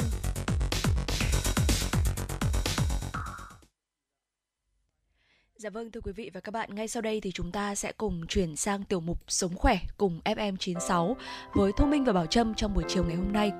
À, và với uh, tiểu mục này thì chúng ta sẽ cùng nhau nói về uh, những dấu hiệu mất nước mà sẽ thường bị bỏ qua. À, không biết là Bảo Trâm chị biết những cái dấu hiệu nào uh, là dấu hiệu của việc mất nước mà mọi người vẫn thường hay bỏ qua? Ừ, đầu tiên thì ờ, tôi nghĩ rằng là nó là những cái biểu hiện nó rất là nhẹ thôi bởi vì là nó không tác động quá nhiều đến Ừ. sức khỏe của mình em đâm ra mình không nhận ra ví dụ như là nếu mình mất nước mà mình không mình cảm thấy chóng mặt này hoặc là đau đầu này thì mình lại ý thức được. Nhưng mà một vài những cái biểu hiện nhỏ nhỏ ví dụ như là tôi hay thấy là da mình nó bị khô nó sẽ đổ dầu hơn. Những cái vùng khô thì sẽ khô hơn và những cái vùng đổ dầu nó sẽ đổ dầu này. Rồi cái môi của mình nó cũng sẽ bị khô này. Và tôi thì lúc nào cũng phải chuẩn bị một cái chai xịt khoáng cũng như là một chai nước mang theo. Bởi vì ờ, mùa hè này thôi mình cũng biết mà không chỉ là nắng nóng ngoài trời đâu mà mình Dạ. ngồi điều hòa rất nhiều. Ờ, và cái thời gian mình ngồi điều hòa ấy nó cũng lấy đi một cái lượng nước từ cơ thể của mình. Và vì vì thế mà cũng dẫn đến cái việc là mất nước Ờ, vậy thì ngày hôm nay thì chắc là chủ đề của chúng ta sẽ liên quan đến mất nước đúng không Thu Minh? Ừ, dạ vâng ạ và như Thu Minh cũng đã có đề cập tới ạ đó là những cái dấu hiệu mất nước mà mọi người hay thường hay bỏ qua Ừm, Dạ vâng thưa quý vị ờ, Ngoài khát thì những cái dấu hiệu như là hôi miệng này, da khô này, chuột rút cơ hay là thèm đồ ngọt thì có thể là những cái dấu hiệu đang cảnh báo cơ thể của mình rơi vào tình trạng bị mất nước.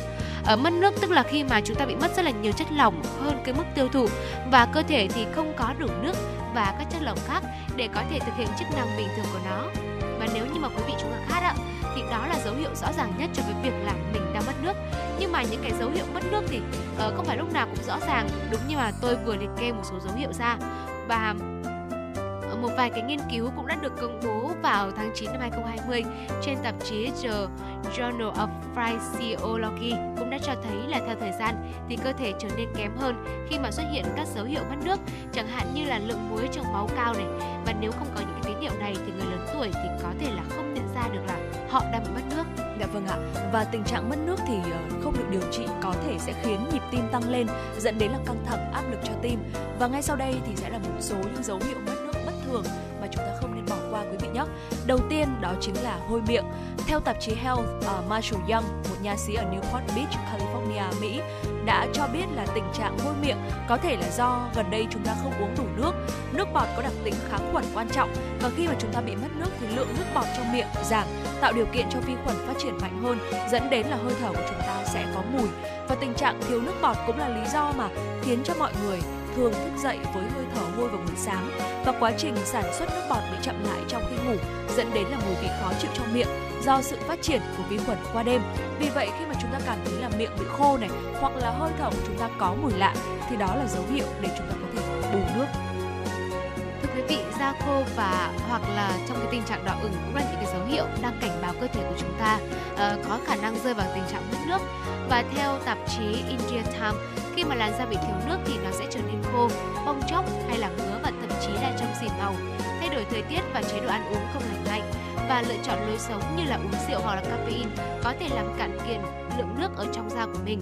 À, theo Annie Marie Chimney là bác sĩ da liễu tại Skin Wellness Five Season ở Naples và ờ, ở Masco Island Florida thì cũng cho biết rằng là chúng ta sẽ cảm thấy là ờ, thậm chí là sẽ nhìn thấy nhiều nếp nhăn lớn hoặc là ở dưới quần thâm mắt nó sẫm màu hơn bình thường hoặc là mình cũng có thể kiểm tra nhanh nếu như mà mình có một vài cái nghi ngờ rằng là cơ thể của mình bị mất nước, đó là véo má nếu như mà da mình nhăn lại dù là với một cái lực ấn rất là nhẹ nhàng, thay vì là giữ nguyên cái hình dạng, thì đó là dấu hiệu bị thiếu nước và để mà có một cái làn da mịn màn giàu độ ẩm, ngoài bổ sung nhiều chất lỏng thì à, tiến sĩ Treman cũng khuyên là mình nên tắm trong thời gian ngắn, tức là dưới 5 phút và chỉ sử dụng nước hơi ấm à, thay vì là nước nóng, bởi vì là nước nóng thì có thể làm da của chúng ta cảm giác là nó sẽ bị khô hơn. Dạ vâng ạ. Và một dấu hiệu tiếp theo cũng cảnh báo là cơ thể của chúng ta đang thiếu nước, đó chính là khi mà chúng ta thấy mệt mỏi hay là đau đầu. Sự sụt giảm năng lượng vào giữa buổi chiều có thể liên quan nhiều đến tình trạng là chúng ta mất nước hơn là chúng ta nghĩ đấy ạ. À, tiến sĩ Luca Podesta, chuyên gia y học thể thao tại ờ, Hotel Medical Group ở Naples, Florida cho biết là một số triệu chứng mất nước có thể khiến chúng ta cảm thấy buồn ngủ và các hoạt động về thể chất cũng sẽ khó khăn và mệt mỏi hơn do cơ bắp của chúng ta bị ờ, thiếu nước và chất cần thiết để chúng hoạt động bình thường. Ngoài ra thì mất nước cũng có thể gây đau đầu theo một số cách khác nhau. Thiếu nước sẽ ảnh hưởng đến mức serotonin trong cơ thể dẫn đến là đau đầu. Các mạch máu nhỏ trong não phản ứng nhanh chóng với mức độ hydrat hóa cũng là thủ phạm gây ra những cơn đau đầu khó chịu, dẫn đến những cơn đau âm ỉ và thậm chí là dẫn đến cả chứng đau nửa đầu thưa quý vị. Vừa rồi thì bản Trâm Thu Minh đã liệt kê ra một số biểu hiện cơ thể của chúng ta đang cảnh cáo rằng là thiếu nước. Ví dụ như là uh, da bong chóc da đỏ ở này rồi mệt mỏi đau đầu này. Nhưng mà bảo trâm tin rằng là cái biểu hiện tiếp theo thì uh, có khi là mình sẽ bị lầm tưởng và mình không nghĩ rằng đó là một cảnh báo về việc cơ thể mất nước. Đó là việc thèm đồ ngọt thưa quý vị. À, việc cơ thể thiếu nước thì có thể là khiến các cơ quan như là gan thì khó mà giải phóng được glycogen một loại glucose được lưu trữ cho năng lượng. Và điều này có thể kích hoạt cái cảm giác thèm ăn đường để cung cấp nguồn năng lượng nhanh chóng. Đặc biệt là điều này có thể là có nhiều khả năng xảy ra hơn nếu như mà mình đang tập thể dục. Khi mà bạn tập thể dục trong cái tình trạng mất nước này, cơ thể sẽ sử dụng glucogen hoặc là carbohydrate dự trữ với tốc độ nhanh hơn, do đó thì làm giảm cái lượng lưu trữ của bạn nhanh hơn. Và sau khi mà mình tập luyện xong thì mình có thể là mình rất là thèm ăn cáp hay còn gọi là thèm ăn những những cái chất mà có đường có đồ ngọt đó quý vị à, để giúp mình có thể bổ sung được cái lượng glycogen đó. Và nếu như quý vị nào mà nghĩ rằng là mình thèm đường là sao mất nước thì hãy thử uống nước trước khi mà ăn một loại đồ ngọt nào đó. Có thể là à, mình không đói nhưng mình nghĩ đâu đó là một vài cái sự uh, cơ thể của chúng ta chúng ta đánh lừa một chút đúng không ạ? Ừ, ra dấu hiệu. À, cơ thể càng nóng lên do hoạt động hoặc là do thời tiết thì chúng ta sẽ càng dễ bị chuột rút do tác động của cơ. Và khi mà các cơ hoạt động nhiều hơn thì chúng ta có thể là sẽ bị nóng lên đổi trong các chất điện giải như là natri hay là kali cũng có thể dẫn đến chuột rút cơ. Và khi cơ thể của chúng ta không được cung cấp đủ nước thì nó sẽ làm chậm quá trình lưu thông máu. Điều này có thể khiến cơ bắp của chúng ta bị chuột rút đau khi mà chạm vào. Một cái biểu hiện tiếp theo là ớn lạnh. Biểu hiện này nghe còn trái ngược hơn so với cái biểu hiện là thèm đồ ngọt thưa quý vị. À, điều này xảy ra là do cơ thể của mình bắt đầu là hạn chế cái lưu lượng máu đến da. Ngoài ra thì nước giữ nhiệt này. Vì vậy nếu như mà mình à, bị ngậm nước thì rất là khó để mà điều chỉnh được nhiệt độ cơ thể điều này thì cũng có thể khiến mình bị lạnh nhanh hơn và ngay cả khi mình uh, không ở trong cái môi trường lạnh thì mình vẫn có cảm giác là bị lạnh đó Dạ vâng ạ. Và một cái biểu hiện cuối cùng uh, cho thấy là cơ thể của chúng ta đang báo hiệu là đang bị nước, đó chính là huyết áp thấp thưa quý vị. Ờ, tiến sĩ Eric Gilbert, bác sĩ nội khoa tại NYU ở ờ, Langon cho biết là ờ, không uống đủ nước thì có thể sẽ gây ra nhiều triệu chứng, đặc biệt là huyết áp thấp rất là nguy hiểm. Và huyết áp thấp thì có thể là biểu hiện theo một số cách khác nhau, bao gồm việc buồn nôn này, chóng mặt và mờ mắt. Vì vậy, điều quan trọng là phải biết những điều đó, vì không phải ai cũng luôn có sẵn máy đo huyết áp tại nhà. Huyết áp thấp thì có thể là sẽ đặc biệt nguy hiểm, bởi vì là nó có nghĩa là máu của chúng ta thì ờ, không được đưa đúng cách đến các cơ quan quan trọng bao gồm cả não bộ. Một số loại thuốc huyết áp hoạt động như là thuốc lợi tiểu giúp cơ thể của chúng ta bài tiết chất lỏng ra ngoài nhanh hơn nhiều, càng khiến cho cơ thể của chúng ta dễ bị mất nước hơn. Và vừa rồi là một số những chia sẻ của Thu Minh và Bảo Trâm trong mục Sống khỏe cùng FM 96 buổi chiều ngày hôm nay với 7 dấu hiệu mất nước thường bị bỏ qua và mong rằng là với những dấu hiệu vừa rồi thì quý vị thính giả chúng ta sẽ lưu ý và cũng như là quan tâm tới sức khỏe của mình hơn để có thể bảo vệ sức khỏe của chính bản thân mình, quý vị nhé. Còn ngay sau đây thì xin mời quý vị chúng ta sẽ cùng thư giãn với một giai điệu âm nhạc trước khi cùng đến với khung giờ tiếp theo trong chương trình chuyển động Hà Nội chiều ngày hôm nay.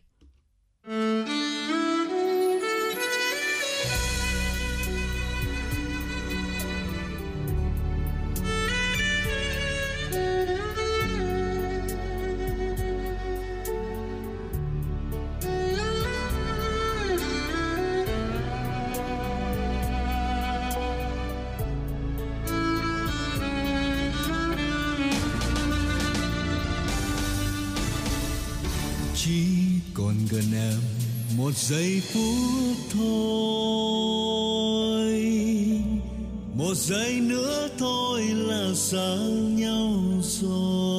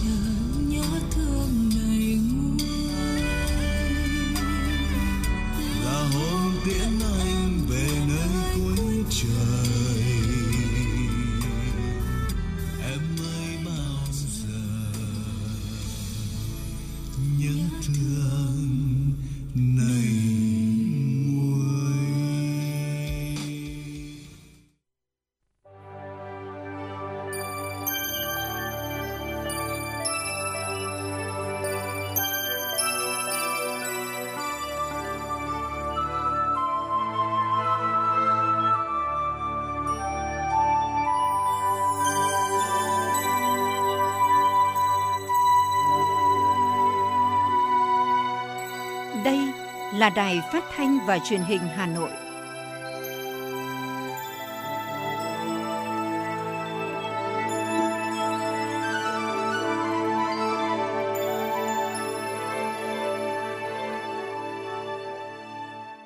Quý vị và các bạn thân mến, bây giờ là khung giờ dành cho chương trình chuyển động Hà Nội chiều. Chương trình đang được phát sóng trực tiếp trên kênh FM tin tức Hà Nội tần số 96 MHz của Đài Phát thanh và Truyền hình Hà Nội. Chương trình này cũng được phát trực tuyến trên trang web hanoitv.vn. Nếu như quý vị bỏ lỡ khung giờ phát sóng ngày hôm nay thì có thể nghe lại trên website hanoitv.vn. Còn bây giờ xin mời quý vị thính giả chúng ta hãy cố định tần sóng cùng với Thu Minh và Bảo Trâm khám phá những thông tin hấp dẫn trong chương trình ngày hôm nay. Thưa quý vị, ngày hôm qua, trong khuôn khổ kỳ họp Đại hội đồng lần thứ 9, các quốc gia thành viên Công ước Bảo vệ Di sản Văn hóa Phi vật thể, Công ước 2003 tại Paris, Pháp, Việt Nam đã trúng cử thành viên Ủy ban Liên Chính phủ Công ước Bảo vệ Di sản Văn hóa Phi vật thể, nhiệm kỳ 2022-2026 với số phiếu cao nhất, 120 phiếu, cao nhất trong số các nước trúng cử. Trong tổng số 12 nước được bầu làm thành viên thay thế cho nhiệm kỳ 2022-2026, có 4 nước khu vực châu Á-Thái Bình Dương, bao gồm Việt Nam, Malaysia, Ấn Độ và Bangladesh. Đại sứ Lê Thị Hồng Vân, trưởng phái đoàn thường trực Việt Nam bên cạnh UNESCO đã nhấn mạnh, đây là lần thứ hai chúng ta đảm nhận vai trò này tại cơ quan điều hành then chốt về văn hóa của tổ chức UNESCO. Điều này có ý nghĩa quan trọng về nhiều mặt, thể hiện vị thế và uy tín ngày càng cao của đất nước trên trường quốc tế, thể hiện sự tin tưởng của cộng đồng quốc tế đối với khả năng đóng góp và năng lực điều hành của ta tại các thể chế đa phương toàn cầu. Việc trúng cử lần này là sự ghi nhận đối với những đóng góp của Việt Nam trong quan hệ với UNESCO trong gìn giữ, bảo tồn và phát huy giá trị di sản phi vật thể trong nước và trên thế giới. Đây là kết quả của đường lối đối ngoại đa phương, đa dạng hóa và hội nhập quốc tế toàn diện và sâu rộng của Việt Nam, đồng thời là kết quả của quá trình triển khai bài bản và đồng bộ kế hoạch ứng cử của Việt Nam trong những năm vừa qua.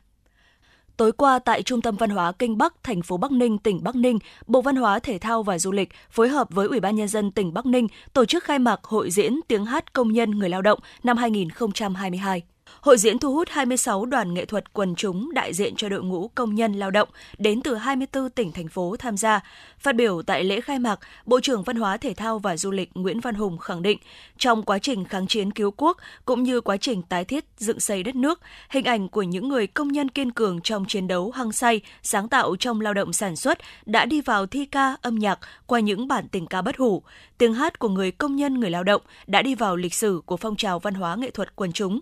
Tham gia hội diễn, mỗi đoàn sẽ trình diễn các tiết mục ca múa nhạc được đầu tư giàn dựng, luyện tập công phu mang màu sắc riêng của từng địa phương, ca ngợi quê hương đất nước, Đảng Bắc Hồ vĩ đại, ca ngợi vẻ đẹp của người lao động, của giai cấp công nhân cùng tinh thần hăng say lao động, sản xuất, học tập, công tác trong quá trình xây dựng phát triển đất nước. Lễ bế mạc và trao giải sẽ được tổ chức tại Trung tâm Văn hóa Kinh Bắc, thành phố Bắc Ninh vào tối ngày 9 tháng 7. Viện Nghiên cứu Phát triển Kinh tế xã hội Hà Nội vừa tổ chức tọa đàm khoa học với nội dung đề xuất ý tưởng lập quy hoạch thủ đô Hà Nội thời kỳ 2021-2030, tầm nhìn đến năm 2050. Đây là hoạt động triển khai quyết định số 1138 của Ủy ban Nhân dân thành phố về việc giao Viện Nghiên cứu Phát triển Kinh tế xã hội là cơ quan lập quy hoạch thủ đô, kế hoạch số 146 của Ủy ban Nhân dân thành phố, triển khai công tác lập quy hoạch thủ đô. Các chuyên gia nhà khoa học tham dự tọa đàm tập trung thảo luận nêu quan điểm về sứ mệnh tầm nhìn, quan điểm mục tiêu chính của quy hoạch thủ đô Hà Nội thời kỳ 2021-2030, tầm nhìn đến năm 2050. Nhiều ý kiến của các chuyên gia cùng chung quan điểm việc lập quy hoạch phải xuất phát từ việc phân tích đánh giá đúng thực trạng, điểm mạnh, điểm yếu, cơ hội và thách thức của thành phố, đồng thời phải nêu bật được những đặc thù riêng có của thủ đô Hà Nội – các chuyên gia đã có ý kiến gợi ý cụ thể về xác định sứ mệnh, tầm nhìn, quan điểm lập quy hoạch, quan điểm phát triển thủ đô, các mục tiêu, chỉ tiêu phát triển. Kết luận tọa đàm, Viện trưởng Viện Nghiên cứu Phát triển Kinh tế Xã hội Hà Nội Nguyễn Ngọc Kỳ cho biết sẽ tiếp thu tối đa ý kiến gợi ý của các chuyên gia, tổng hợp báo cáo thành phố. Thời gian tới, Viện tiếp tục tổ chức tọa đàm các chuyên đề tiếp theo nhằm lấy ý kiến về các nội dung và đẩy nhanh tiến trình, sớm chọn đơn vị tư vấn lập quy hoạch. Bên cạnh các phiên tổ chức định kỳ, hệ thống sàn giao dịch việc làm Hà Nội ngày càng đa dạng các hình thức tổ chức, đặc biệt là đẩy mạnh triển khai những phiên giao dịch việc làm lưu động tại các quận huyện thị xã trên địa bàn thành phố. Hoạt động của hệ thống này thực sự là cú hích mạnh mẽ, góp phần cung cấp thông tin về thị trường, kết nối cung cầu, thúc đẩy sự phát triển thị trường lao động thủ đô. Phó Giám đốc Trung tâm Dịch vụ Việc làm Hà Nội Vũ Quang Thành cho biết, từ đầu năm 2022, năm phiên giao dịch việc làm lưu động ở các quận huyện như Hoàn Kiếm, Đông Anh, Ba Vì, Mê Linh, Gia Lâm cũng đạt kết quả rất tốt. Tại huyện Gia Lâm và huyện Đông Anh, số lượng người lao động tham gia tuyển dụng tại chỗ khá đông, còn ở huyện Ba Vì, người lao động đặc biệt quan tâm đến chỉ tiêu tuyển dụng của các doanh nghiệp xuất khẩu lao động. Cùng với các phiên lưu động, tính chuyên nghiệp và chất lượng của các phiên giao dịch việc làm không ngừng được nâng cao thông qua việc kết hợp nhiều hình thức tổ chức như định kỳ, chuyên đề, lồng ghép, trực tuyến, vân vân. Qua đó giúp nâng cao hiệu quả kết nối cung cầu lao động, giảm tỷ lệ thất nghiệp trên địa bàn. Trong 6 tháng đầu năm 2022, Trung tâm Dịch vụ Việc làm Hà Nội đã tổ chức được 124 phiên giao dịch việc làm với 3.073 đơn vị, doanh nghiệp tham gia.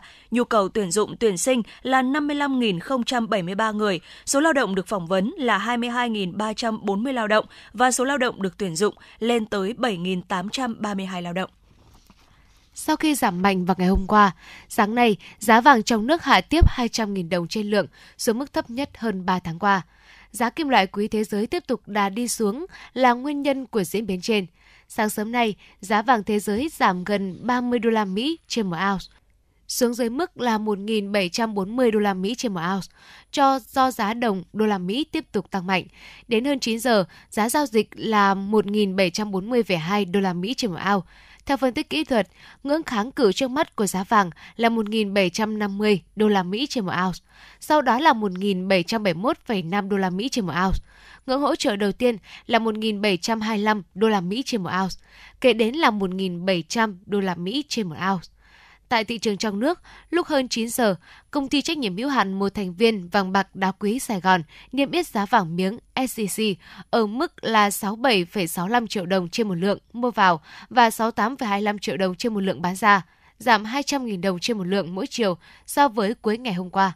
Tập đoàn Phú Quý giảm 250.000 đồng trên một lượng chiều mua và 180.000 đồng trên một lượng chiều bán – để là 67,6 triệu đồng trên một lượng mua vào và 68,22 triệu đồng trên một lượng bán ra.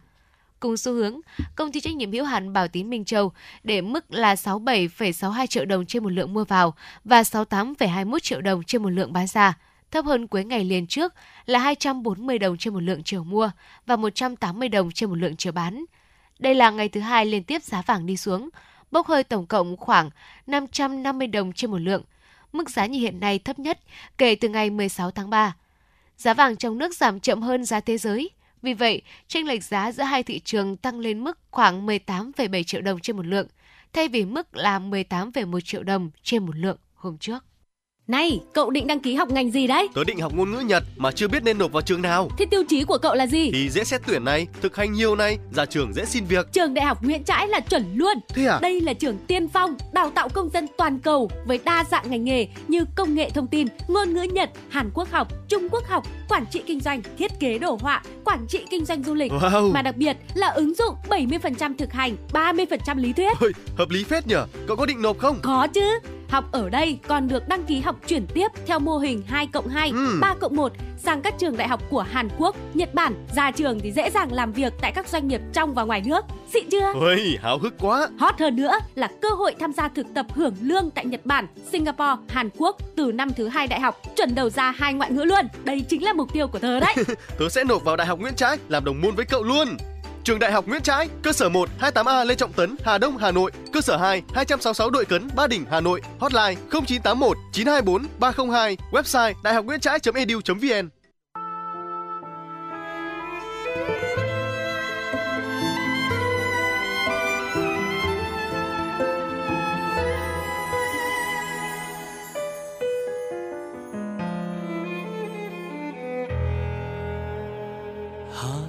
Của tôi mỗi khi đông về gió xe lạnh. Ngào ngạt nỗi nhớ, năm tháng tan trong vòng tay. Ngần ngừ góc phố, từng cây đèn đứng như đang mơ màng. Hà Nội ơi, hoa sữa rơi hay là hương tóc em? Hà Nội của tôi khi thu về lá rơi vàng sao xa trong nắng yêu dấu kín con đường xưa. Đầy trong môi mắt để ai lặng đứng yên trong nắng lòng. Hà Nội ơi, nguyện yêu mãi mãi yêu suốt đời. Yêu từng giọt sương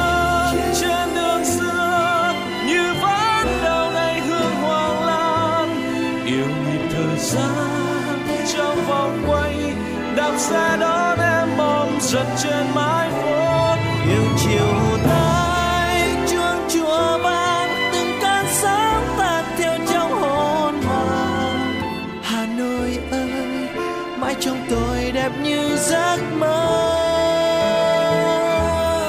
Hà Nội của tôi, mỗi khi thu về lá rơi vàng sao sắc trong nắng dấu kín con đường xưa. Đầy trong môi mắt, để ai lặng đứng yên trong ngỡ ngàng Hà Nội ơi, nguyện yêu mãi mãi yêu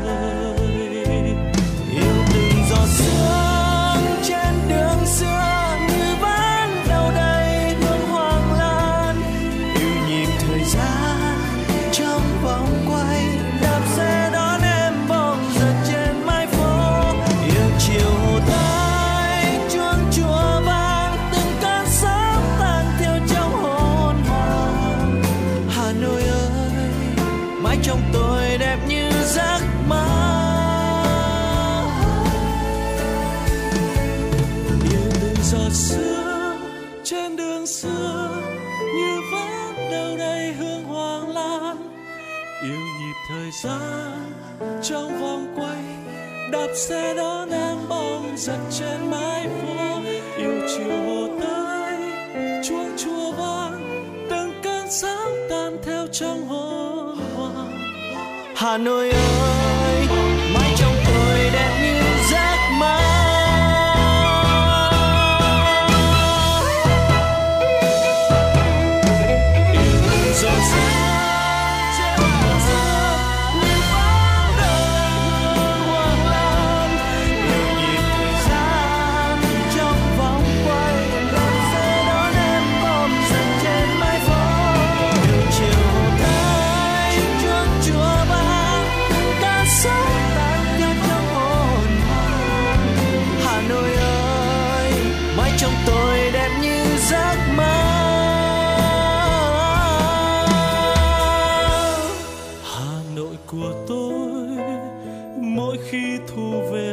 rơi vàng. Sao sắc trong nắng, yêu dấu kín con đường xưa. Đây trong đôi mắt, để ai lặng đứng yên trong ngỡ ngàng Hà Nội ơi, nguyện yêu mãi mãi yêu suốt đời.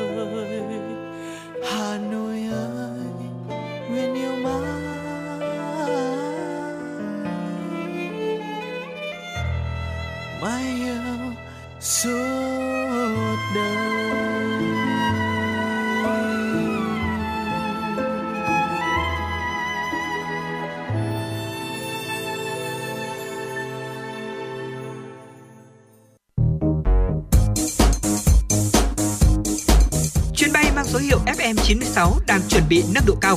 Quý khách hãy thắt dây an toàn, sẵn sàng trải nghiệm những cung bậc cảm xúc cùng FN96.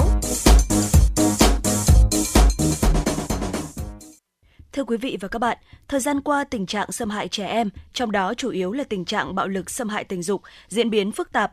Để trẻ chủ động phòng tránh xâm hại trẻ em, các ngành đoàn thể trên địa bàn thành phố Hà Nội đã triển khai nhiều giải pháp đồng bộ. Tuy nhiên, công tác này vẫn cần có sự góp sức của gia đình, nhà trường và toàn xã hội. Những năm gần đây, số vụ trẻ em bị xâm hại có chiều hướng gia tăng, diễn biến phức tạp. Đối tượng xâm hại trẻ em phần lớn là những người thân quen và cả người có trách nhiệm bảo vệ, chăm sóc trẻ em. Theo báo cáo của Bộ Lao động, Thương binh và Xã hội năm 2021, cả nước có hơn 4.000 trẻ em bị xâm hại, trong đó có hơn 3.600 trẻ em là nữ. Thực tế, nhiều người chủ quan cho rằng sự việc này sẽ không xảy ra với con em mình bởi chẳng bao giờ họ để con chơi với người lạ. Tuy nhiên, nhiều trẻ bị xâm hại đều sống ở những gia đình có nền tảng giáo dục tốt hay học ở các ngôi trường tốt. Thậm chí có trường hợp trẻ lại bị chính những người quen biết ruột thịt của mình xâm hại. Chị Hoàng Thị Ly, quận Bắc Từ Liêm chia sẻ ý kiến. Trong thời gian gần đây thì uh, theo đài báo có đưa tin ấy thì là những cái vụ xâm hại trẻ em nó cực kỳ là nghiêm trọng không chỉ là với người lạ mà là những người thân quen những cái người mà con người mà không bao giờ có thể là uh, giờ chúng ta nghĩ đến như là ông nội hay là bố với con ông nội và cháu thì thực sự là em nghĩ cái ờ, vấn đề này nó rất là cấp thiết rồi. Cái này cũng nó cũng và một phần là do sự thiếu hiểu biết tức là thiếu hiểu biết từ chính bản thân ờ, gia đình bố mẹ rồi đến ờ, cả các cháu nhỏ nữa. Đấy có thể là có những cháu mà ừ, bản thân mình đang bị xâm hại nhưng mà cũng không biết đến. Trước tình trạng trẻ em bị xâm hại, nhiều gia đình đã tự trang bị các kiến thức cũng như dạy các em một số kỹ năng cơ bản để phòng chống bị xâm hại, đặc biệt là xâm hại tình dục.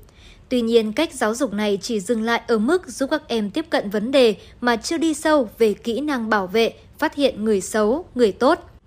Để trẻ chủ động phòng tránh xâm hại cho trẻ, các ngành, đoàn thể trên địa bàn thành phố đã chung tay triển khai nhiều giải pháp đồng bộ. Bà Nguyễn Mai Anh, Phó Chủ tịch Hội Liên hiệp Phụ nữ quận Hoàng Mai chia sẻ. Thì chúng tôi có các hoạt động hướng tới đối tượng trẻ em.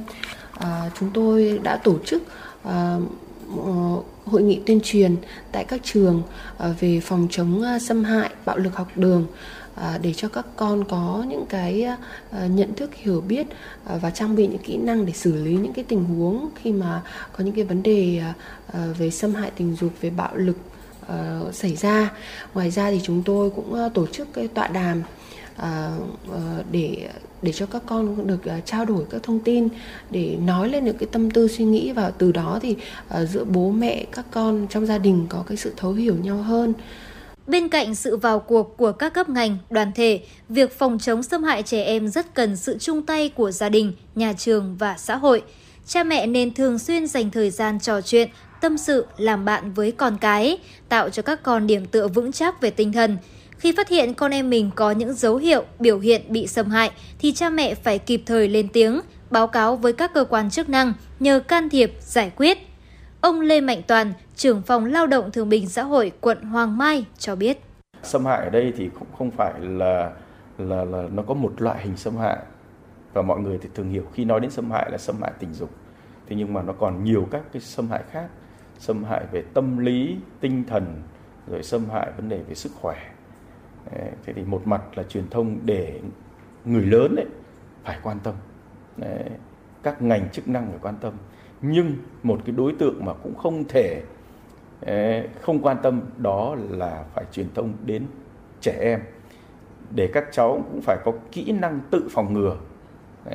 Thì cái này là các nhà trường là vừa các cái hoạt động tập trung rồi vừa là các cái hoạt động kết hợp thì cũng truyền thông rất tốt thì, thì trong cái thời gian vừa qua cũng như trong thời gian sắp tới thì chúng tôi tiếp tục ờ, phối hợp với các cái ngành ban chức năng rồi chính quyền các địa phương để, để tăng cường cái truyền thông ờ, rồi hướng dẫn các cái biện pháp hỗ trợ can thiệp để, để thực hiện tốt cái việc này.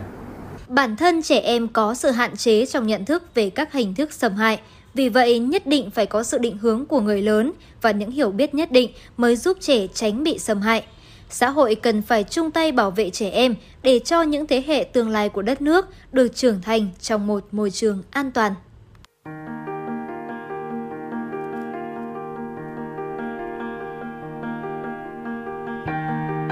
Quý vị và các bạn đang theo dõi kênh FM 96 MHz của đài phát thanh truyền hình Hà Nội. Hãy giữ sóng và tương tác với chúng tôi theo số điện thoại 024 3773 6688. FM 96 đồng hành trên mọi nẻo đường.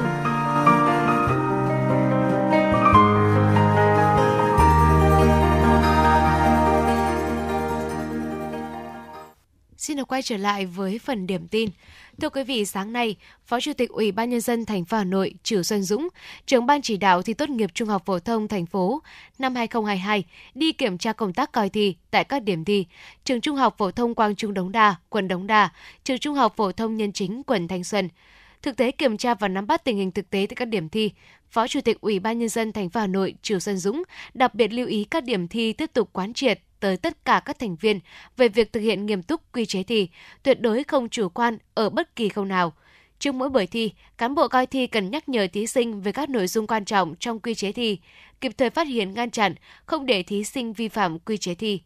Phó Chủ tịch Ủy ban nhân dân thành phố Trừ Xuân Dũng yêu cầu ban chỉ đạo thi các địa phương và các điểm thi tiếp tục tăng cường kiểm tra, kiểm soát tình hình tại các điểm thi, xử lý tốt các tình huống nhằm giữ an toàn ở tất cả các khâu và đảm bảo quyền lợi tốt nhất cho thí sinh.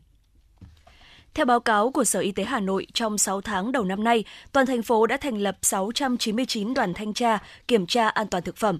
Kết quả các đoàn đã kiểm tra được 16.294 cơ sở kinh doanh, sản xuất, chế biến thực phẩm, thức ăn đường phố, vân vân.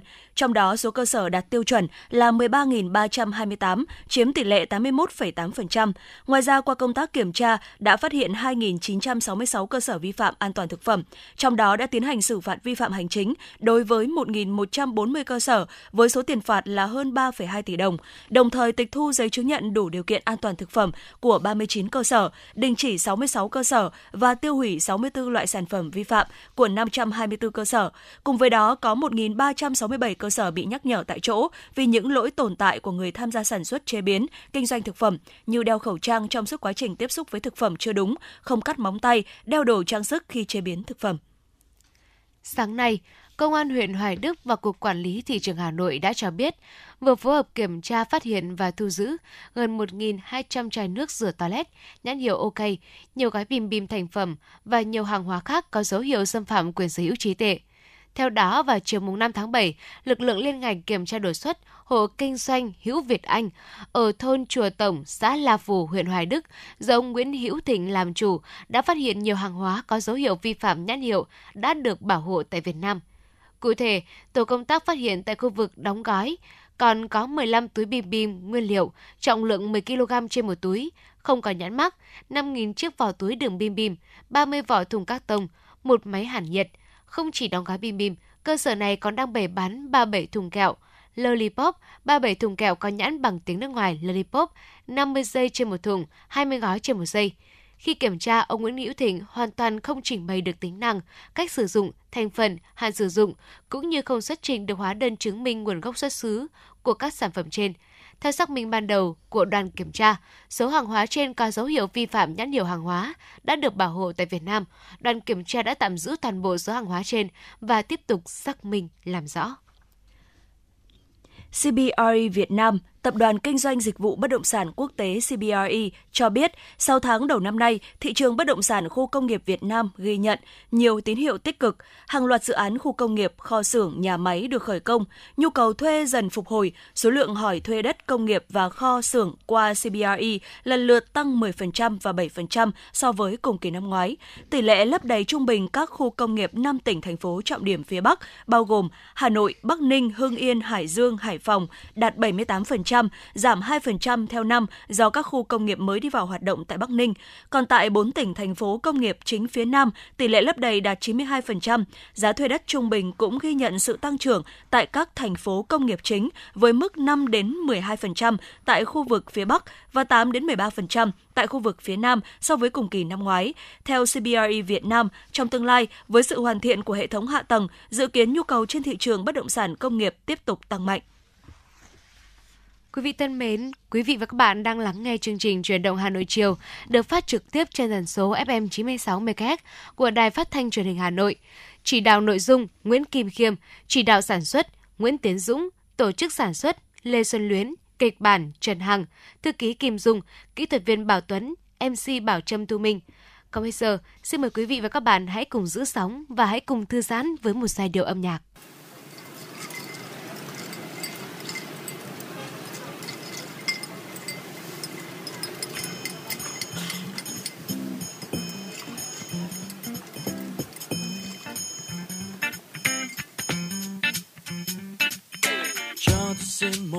Trà đá góc phố nơi tôi hay về qua cho tôi quên tạm những vội vã. Nghe anh em chuyện đời vui buồn cho tôi ly trà chanh và nhiều đá. Giống như khi túm năm túm ba mong hôm nay đường không bụi quá. Có ai cùng tôi trà đá vỉa hè? Mấy chiếc ghế thấp bên ly trà ai bảo là không sang nghe anh nghêu ngao khúc ca đời vui là mấy. Và có những lúc đắng cay muốn quê đời bao nỗi tính toán. Rồi tôi sẽ đến ngày gặp nhau Hà Nội trà đá vỉa hè. Nhấp trên mỗi ly trà tôi thấy tôi không nhỏ nhẹ và bon chen sát nhau lại sao bình yên những phút nghĩ về mình yeah, yeah. và thấy bao điều ta dường như đã chuyện xưa chuyện hôm nay trà đá vỉa hè. Cho tôi thêm một ly trà đá. Ý thương dâng cho cô bạn tôi. Đang say mê ngồi buồn và chém gió. Đến với nhau bằng những nụ cười. Anh thanh niên ngồi không yên từng đây. Chắc tối nay có hẹn người yêu. Thôi ra đây một ly trà đá. Cứ uống đi Hà Nội không vội được đâu. Ê yo, cho xin một ly trà đá và vài điều vinh nam Hôm nay cả lũ chưa muốn về nhà, muốn ngồi đây êm hàng lá cà. Nói chuyện đời, nói chuyện người, nói lung tung đi lan rồi lan ra cười Đã xuống phố là phải chém gió, thêm một phát là cây là đổ Giờ hai phát là mình trở thành vua trẻ đây yo. Nếu điện thoại gọi thêm đồng bọn, nếu mà chém là phải đông đủ. Giá rất rẻ, vui vẻ, nhanh gọn, chém cái gì là muốn về nhà tổ. Tính tiền nhanh cho em bà chủ. Hình tròn ta xin một ly trà đá giống như khi túm năm túm ba. Mong hôm nay đường không bụi quá có ai cùng tôi trà đá vỉa hè? Mấy chiếc ghế thấp bên ly trà ai bảo là không sang nghe anh nghêu ngao, khúc ca đời vui là mấy. Có những lúc đắng cay, muốn quên đầy bao nỗi tình qua. rồi tôi sẽ đến ngày gặp nhau. Hà Nội trà đá vỉa hè. Nhấp trên mỗi ly trà tôi thấy tôi không nhỏ nhẹ và bon chen sát nhau lại sao? Bình yên những phút nghĩ về mình và thấy bao điều ta dường như đã quên. Ôn chuyện xưa chuyện hôm nay vẫn như khi ta cùng nhau ngồi uống. Hà Nội trà đá vỉa hè. Nhấp trên trà sát nhau lại sao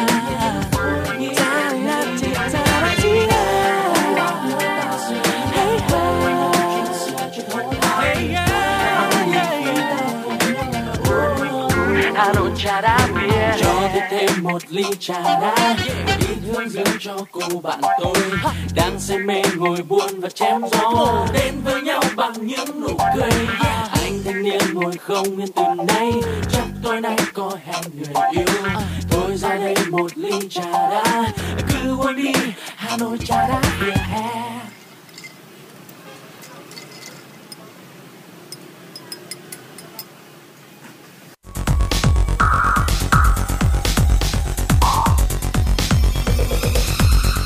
Và các bạn đang theo dõi kênh FM 96 MHz của đài phát thanh truyền hình Hà Nội. Hãy giữ sóng và tương tác với chúng tôi theo số điện thoại 024 3773 6688. FM 96 đồng hành trên mọi nẻo đường. đường. Thưa quý vị và các bạn, trong những năm qua, quận Hoàng Mai đã dành rất nhiều sự quan tâm, chăm lo đời sống cho trẻ em, nhất là đối với trẻ em nghèo, trẻ em có hoàn cảnh đặc biệt khó khăn, để nhằm giúp đỡ các em được học tập vui chơi và tham gia vào các hoạt động xã hội. Thưa quý vị và các bạn, quận Hoàng Mai đã có nhiều hoạt động ý nghĩa, thiết thực, thể hiện sự quan tâm của các cấp ngành đối với thế hệ mầm non của đất nước. Với chủ đề chung tay bảo vệ trẻ em, hãy lên tiếng phòng chống xâm hại bạo lực trẻ em, Tháng hành động vì trẻ em năm 2022 ở Hoàng Mai nhằm tăng cường và nâng cao hơn nữa nhận thức, trách nhiệm của các cấp, các ngành, các cơ quan đơn vị, gia đình và của chính các cháu trong việc thực hiện tốt luật trẻ em và phòng chống bạo lực, xâm hại tình dục trẻ em cho các cháu sống trong môi trường lành mạnh. Ông Lê Mạnh Toàn, trưởng phòng Lao động Thương binh và Xã hội quận Hoàng Mai chia sẻ. Phòng cũng đã tham mưu cho Ủy ban dân quận để xây dựng kế hoạch rồi tổ chức cái lễ phát động tháng hành động vì trẻ em thế thì có kết hợp là vừa là tổ chức phát động tháng hành động của trẻ em thì kết hợp với cái hội trại thiếu nhi để làm sao là tổ chức ờ, các cái hoạt động ngay từ ban đầu cho nó tưng bừng khí thế ờ, và để kết hợp truyền thông. Ờ, thứ nhất là truyền thông về phòng chống tai nạn thương tích trẻ em phòng chống xâm hại trẻ em. Thế rồi là uh, phát động trong các cấp các ngành các cơ quan đơn vị và mỗi người dân ờ, quan tâm đến trẻ em đặc biệt là các cái trẻ em khó khăn trẻ em có hoàn cảnh đặc biệt với mục tiêu thực hiện hiệu quả các quyền trẻ em, tạo điều kiện để trẻ em được tham gia vào các vấn đề có liên quan đến trẻ em, để tất cả trẻ em, đặc biệt là trẻ em nghèo, trẻ em có hoàn cảnh đặc biệt, có một kỳ nghỉ hè an toàn lành mạnh và có cơ hội phát triển toàn diện. Dịp này, Ủy ban Nhân dân, Ủy ban Mặt trận Tổ quốc quận, Hội chữ thập đỏ quận đã dành tặng tổng cộng 305 xuất quà với tổng số tiền 61 triệu đồng. Ngoài ra, Ngân hàng Vietcombank chi nhánh Trương Dương tặng 16 triệu đồng cho các trường về tham dự hội trại thiếu nhi quận Hoàng Mai năm 2022 và Ủy ban Nhân dân 14 trên 14 phường thuộc quận huy động các nguồn xã hội hóa, chung tay tặng quà cho trẻ em có hoàn cảnh khó khăn tại 14 phường để trẻ em có hoàn cảnh khó khăn có được kỳ nghỉ hè vui tươi. Bà Nguyễn Thị Mai Anh, Phó Chủ tịch Hội Liên hiệp Phụ nữ quận Hoàng Mai cho biết. Đối với tháng 6 về tháng à, hành động về trẻ em thì chúng tôi có các hoạt động hướng tới đối tượng trẻ em. À, chúng tôi đã tổ chức à, ờ, hội nghị tuyên truyền tại các trường à, về phòng chống à, xâm hại bạo lực học đường À, để cho các con có những cái à, à, nhận thức hiểu biết à, và trang bị những kỹ năng để xử lý những cái tình huống khi mà có những cái vấn đề về xâm hại tình dục về bạo lực Ờ, xảy ra. Ngoài ra thì chúng tôi cũng ờ, tổ chức cái tọa đàm ờ, để để cho các con được trao đổi các thông tin, để nói lên những cái tâm tư suy nghĩ và từ đó thì giữa bố mẹ, các con trong gia đình có cái sự thấu hiểu nhau hơn. Và đồng thời thì cũng có những cái chương trình để tặng quà, để hỗ trợ quan tâm tới các trẻ em có hoàn cảnh khó khăn. Theo Ủy ban Nhân dân quận Hoàng Mai, thời gian qua, quận luôn quan tâm đến công tác bảo vệ, chăm sóc và giáo dục trẻ em, coi phát triển con người, đào tạo nguồn nhân lực chất lượng cao là chìa khóa thực hiện các mục tiêu phát triển của quận. Các hoạt động thu hút sự tham gia của trẻ em luôn được quan tâm. Hàng năm, hoạt động tháng hành động vì trẻ em và hội trại thiếu nhi đã trở thành hoạt động cao điểm có ý nghĩa không chỉ với trẻ em mà với tất cả những người quan tâm đến trẻ em để các em được đón một mùa hè vui tươi, an toàn với nhiều hoạt động phong phú và bổ ích. Bà Nguyễn Thị Phượng, Chủ tịch Ủy ban nhân dân phường Định Công, quận Hoàng Mai cho biết. Thực hiện cái kế hoạch của quận về chăm sóc trẻ em trong cái ờ, dịp hè cũng như là cái tháng hành động về trẻ em. Đối với cấp phường thì cũng tổ chức ờ, ờ, cùng với quận tham gia cái hội trại hè của quận để tháng chăm sóc trẻ em thì phường cũng tổ chức hội trại và cũng tham gia và cũng được cũng được giải tại quận giải ba tại quận. Còn đối với phường thì chúng tôi cũng triển khai kế hoạch tại phường đến các khu dân cư và các tổ dân phố. Thứ nhất là trong cái tháng hành động vì trẻ em thì thì tổ chức các bác tổ chức khai mạc hè cho các cháu ở các khu dân cư. Sự vào cuộc của các cấp ngành địa phương, sự tham gia tích cực của các tổ chức đoàn thể của mỗi gia đình góp phần mang đến cho trẻ em, đặc biệt là trẻ em có hoàn cảnh khó khăn trên địa bàn quận một môi trường sống an toàn lành mạnh, giúp các em có cơ hội để phát triển toàn diện về thể chất, trí tuệ và tinh thần.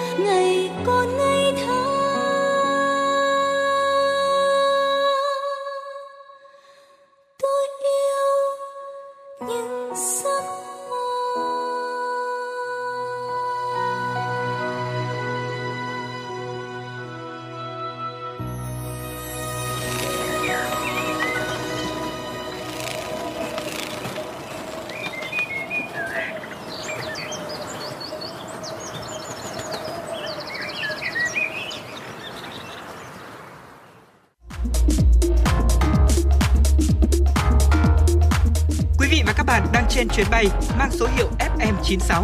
Hãy thư giãn, chúng tôi sẽ cùng bạn trên mọi cung đường. Hãy giữ sóng và tương tác với chúng tôi theo số điện thoại 024 3773 6688.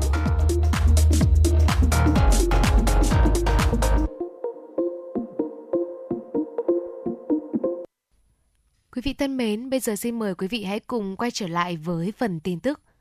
Thưa quý vị, tại hội nghị sơ kết công tác ngoại giao kinh tế 6 tháng đầu năm và phương hướng nhiệm vụ 6 tháng cuối năm 2022 diễn ra tại Hà Nội, các đại biểu đã nhất trí đánh giá công tác ngoại giao kinh tế từ đầu năm 2022 đến nay được triển khai toàn diện, đóng góp tích cực vào các thành tiệu nổi bật và các điểm sáng về phát triển kinh tế xã hội của đất nước. Bộ Ngoại giao và các cơ quan đại diện Việt Nam tại nước ngoài đã triển khai mạnh mẽ các hoạt động đối ngoại, nhất là đối ngoại cấp cao, trong đó ưu tiên thúc đẩy hợp tác kinh tế, thương mại, đầu tư, hợp tác về khoa học công nghệ, năng lượng, nông nghiệp, chuyển đổi số, tháo gỡ các vướng mắc khó khăn trong quan hệ kinh tế với các nước, triển khai các sáng kiến liên kết kinh tế mới. Trước tình hình thế giới diễn biến phức tạp, công tác ngoại giao kinh tế bước sang giai đoạn mới. Bộ trưởng Bùi Thanh Sơn đề nghị các đơn vị quan tâm đầu tư nguồn lực, dự báo các khả năng, đánh giá tác động đến Việt Nam để kiến nghị các giải pháp phù hợp, khả thi. Các hoạt động ngoại giao kinh tế cần được nhanh nhạy triển khai, bám sát các chủ trương định hướng và nhu cầu của đất nước, phù hợp với thế mạnh của các đối tác địa bàn. Thảo luận tại hội nghị, các đại sứ trưởng cơ quan đại diện đánh giá kinh tế thế giới 6 tháng cuối năm tiếp tục hết sức khó khăn và nhiều rủi ro. Bối cảnh đó đặt ra nhiều thách thức, song cũng có những cơ hội có thể tận dụng phục vụ phát triển kinh tế xã hội đất nước. Các đại sứ, trưởng cơ quan đại diện đề xuất nhiều biện pháp hoạt động cụ thể để đẩy mạnh hơn nữa công tác ngoại giao kinh tế của ngành ngoại giao trong 6 tháng cuối năm. Tại hội thảo khoa học kiểm toán đối với doanh nghiệp do nhà nước nắm giữ dưới 50% vốn điều lệ ngày hôm qua, ông Nguyễn Hồng Long, Phó trưởng ban, Ban chỉ đạo đổi mới và phát triển doanh nghiệp cho biết, thời gian qua, Chính phủ đã chỉ đạo quyết liệt việc tái cơ cấu doanh nghiệp nhà nước, trọng tâm là các tập đoàn kinh tế và tổng công ty, mục đích để các doanh nghiệp tập trung hơn vào việc cung cấp sản phẩm dịch vụ công ích thiết yếu cho xã hội, làm nòng cốt để kinh tế nhà nước thực hiện vai trò chủ đạo của mình. Để kiểm toán các doanh nghiệp do nhà nước nắm giữ dưới 50% vốn điều lệ, theo ông Long, cần kiểm tra các doanh nghiệp trước khi cổ phần hóa về việc kiểm toán giá trị doanh nghiệp, bao gồm các báo cáo kiểm toán do công ty kiểm toán độc lập thực hiện khi thực hiện kiểm toán giá trị doanh nghiệp bảo đảm được giá trị cao nhất của doanh nghiệp, cần có quy định cụ thể về việc xác định giá trị lợi thế đất đai, thương hiệu, giá trị truyền thống, quy định ngăn chặn gian lận, vi phạm chính sách minh bạch công tác cổ phần hóa, khẩn trương xây dựng và phát triển hệ thống cơ sở dữ liệu quốc gia đồng bộ với doanh nghiệp nhà nước, tài sản nhà nước để kiểm soát, giám sát, thanh tra, kiểm tra, nâng cao hiệu quả sản xuất kinh doanh của doanh nghiệp sau cổ phần hóa. Mới đây, quận Cầu Giấy đã thành lập đoàn kiểm tra liên ngành, kiểm tra 30 đơn vị doanh nghiệp trên địa bàn quận về công tác an toàn vệ sinh lao động. Đoàn trực tiếp xuống thực tế cơ sở, kiểm tra việc thực hiện các quy định về an toàn vệ sinh lao động như đánh giá nguy cơ rủi ro về an toàn vệ sinh lao động, huấn luyện về an toàn vệ sinh lao động, hồ sơ nội quy, quy trình và biện pháp an toàn, sổ ghi biên bản kiểm tra, sổ ghi kiến nghị. Tại các doanh nghiệp, đoàn kiểm tra liên ngành đã kiểm tra việc thực hiện tiêu chuẩn, quy chuẩn, biện pháp an toàn đã ban hành, tình trạng an toàn vệ sinh của các máy, thiết bị nhà xưởng, kho tàng và nơi làm việc như che chắn tại các vị trí nguy hiểm, độ tin cậy của các cơ cấu an toàn, chống nóng, chống bụi, chiếu sáng, thông gió, thoát nước. Việc sử dụng, bảo quản trang bị phương tiện bảo vệ cá nhân, phương tiện kỹ thuật phòng cháy chữa cháy, phương tiện cấp cứu y tế, việc thực hiện các nội dung của kế hoạch an toàn vệ sinh lao động. Bên cạnh đó, đoàn cũng kiểm tra công tác quản lý thiết bị, vật tư và các chất có yêu cầu nghiêm ngặt về an toàn lao động và việc kiểm soát các yếu tố nguy hiểm có hại, kiến thức an toàn vệ sinh lao động, khả năng xử lý sự cố và sơ cứu cấp cứu của người lao động việc chăm sóc sức khỏe người lao động, trách nhiệm quản lý công tác an toàn, vệ sinh lao động và phong trào quần chúng về an toàn, vệ sinh lao động. Ngày hôm nay, Công an thành phố Hà Nội cho biết, qua phối hợp cùng Công an tỉnh Nghệ An đã thu hồi tài sản bị mất cắp là một chiếc xe lưu, tăng vật của một vụ trộm hy hữu từ tỉnh Nghệ An mang ra Hà Nội tiêu thụ. Trước đó, ngày 4 tháng 7, Công an xã Thanh Liên, huyện Thanh Trương, tỉnh Nghệ An tiếp nhận đơn trình báo của một công ty trên địa bàn thành phố Vinh về việc khoảng tháng 2 năm 2022, công ty có để một chiếc xe lưu trị giá khoảng 150 triệu đồng tại khu vực xã Thanh Liên. Đến sáng ngày 4 tháng 7, qua kiểm tra phát hiện chiếc xe đã bị mất trộm. Bằng các biện pháp nghiệp vụ ngày 5 tháng 7, chỉ một ngày sau khi tiếp nhận tin báo, Công an huyện Thanh Trương, tỉnh Nghệ An đã bắt giữ hai đối tượng là nam sinh năm 2002, 2004 đều trú tại huyện Thanh Trương, tỉnh Nghệ An về hành vi trộm cắp tài sản. Tại cơ quan công an, cả hai khai nhận vào tháng 5 năm 2022 khi thấy chiếc xe lu để đã lâu tại công trường xã Thanh Liên nên lấy trộm rồi mang đi tiêu thụ tại Hà Nội và bán được số tiền 150 triệu đồng. Cơ quan công an đã thu hồi tài sản để trả lại bị hại hơn 5.000 bánh trung thu không rõ nguồn gốc xuất xứ tại một cơ sở ở huyện Hoài Đức, vừa bị quản lý thị trường Hà Nội phát hiện và tạm giữ. Cụ thể, đội quản lý thị trường số 24 đã bất ngờ kiểm tra cửa hàng kinh doanh của hộ kinh doanh Phan Thị Nhan tại xóm Chùa Tổng, xã La Phù, huyện Hoài Đức, thành phố Hà Nội. Tại đây, đoàn kiểm tra phát hiện 5.100 chiếc bánh trung thu do nước ngoài sản xuất, nhãn chữ bằng tiếng nước ngoài. Bà Phan Thị Nhàn, chủ cơ sở kinh doanh không xuất trình được hóa đơn theo quy định. Theo ghi nhận ban đầu, số hàng hóa này bà Nhàn mua trôi nổi trên thị trường về để bán kiếm lời. Hàng không có hóa đơn chứng từ đoàn kiểm tra đã tạm giữ toàn bộ số hàng hóa trên để tiếp tục xác minh làm rõ. Theo lãnh đạo đội quản lý thị trường số 24, thời điểm Tết Trung thu cận kề, thị trường bánh Trung thu tiêu thụ mạnh. Chính vì vậy mà một số cơ sở kinh doanh trên địa bàn đã nhập hàng không rõ nguồn gốc xuất xứ về để bán nhằm kiếm lời. Đội sẽ tăng cường kiểm tra và xử lý nghiêm các hành vi vi phạm. Thưa quý vị và các bạn, trong văn hóa ẩm thực Việt Nam từ xa xưa, bên cạnh những món ăn sơn hào hải vị đắt tiền, hiếm có được dùng để cung tiến vua chúa, thì cũng có rất nhiều sản vật địa phương dân dã bình dị, thế nhưng không kém phần đặc sắc, đã được người dân lựa chọn làm sản vật cung tiến vua. Trong đó, cà dầm tương, món ăn dân dã mộc mạc nhưng chứa đựng nét quê tưởng như thất truyền ở Phúc Thọ, Hà Nội, cũng là một trong những sản vật như vậy. Thưa quý vị và các bạn, món cà dầm tương là một món ăn dân dã, truyền thống, gắn bó quen thuộc trong mỗi bữa ăn của người dân Việt Nam. Để lưu giữ hương vị đậm đà bản sắc ấy, thời gian qua, huyện Phúc Thọ đã xây dựng thương hiệu cà dầm tương để giới thiệu, quảng bá đến du khách mọi miền, đồng thời tạo điều kiện cho nghề làm cà dầm tương của xã Tam Hiệp phát triển.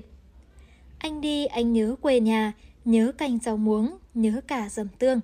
Câu ca xưa mộc mạc mà thấm đẫm nghĩa tình – Trải qua bao tháng năm, món ăn ấy vẫn trường tồn và không thể thiếu trong mỗi bữa ăn của mọi gia đình. Xưa, món cà dầm tương chỉ là một thức ăn kèm giản dị, lưu giữ trong dân gian, không phải món cao lương, mỹ vị trong cung vua chúa. Nhưng đến nay, cùng với sự phát triển của thời đại, xã hội có nhiều thay đổi, món cà giản dị đã được xây dựng thương hiệu, trở thành đặc sản vùng miền với hương vị riêng biệt, đặc trưng của xã Tam Hiệp, huyện Phúc Thọ. Vốn có truyền thống phát triển nghề làm cà dầm tương, ông Nguyễn Tiến Tiệp, cụm 6 xã Tam Hiệp vẫn đang lưu giữ phương pháp là món cà dầm tương từ thời các cụ để lại. Món cà dầm tương này đã có từ xa xưa và chủ yếu là các hộ gia đình giàu có trong làng mới làm.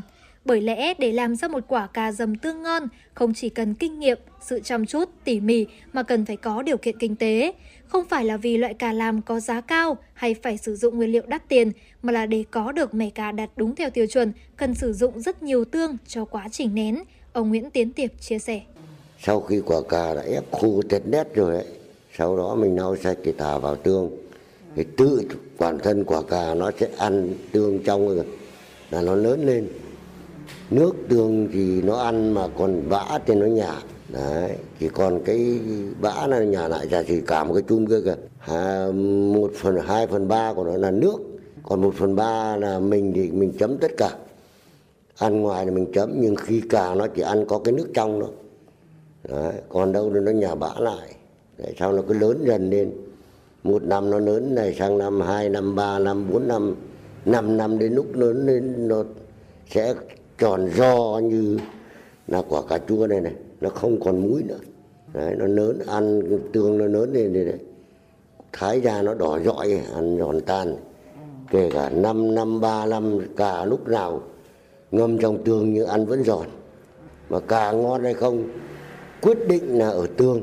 Theo đó, loại cà được chọn để làm cà dầm tương phải là cà bánh tẻ, không bị sâu, được chọn vào thời điểm tháng 2 khi đang rộ mùa. Sau khi tách núm, cà được rửa sạch để ráo và đưa vào bước muối dưa. Ban đầu, người làm cà sẽ đặt một vốc to muối trắng lên trên núm mỗi quả cà, đến khi muối tan hoàn toàn thì nén lần một. Thời gian nén muối là 25 ngày. Sau thời gian nén với muối, cà được vớt ra rửa sạch và lấy kim châm kín xung quanh để cho lượng muối ngấm trong cà sẽ tiết ra hết ở công đoạn nén lần hai. Lần này, cà được đè nén với trọng lượng nặng để ép hết nước trong quả cà. Đến khi quả đã nén kiệt nước thì sẽ được lau sạch và thả chìm trong vại tương. Tương làm cà cũng phải là tương ngon, có màu vàng, vị đậm ngọt và thơm. Thông thường cà dầm trong tương sau 6 tháng là có thể sử dụng được. Thời gian cà dầm tương càng lâu thì càng đem lại chất lượng và giá trị kinh tế cho sản phẩm. Bà Nguyễn Thị Trịnh, xã Tam Hiệp, huyện Phúc Thọ chia sẻ. Là phải mốc ngon, phải nhiều mốc nhiều hoa làm đúng tiêu chuẩn của nó.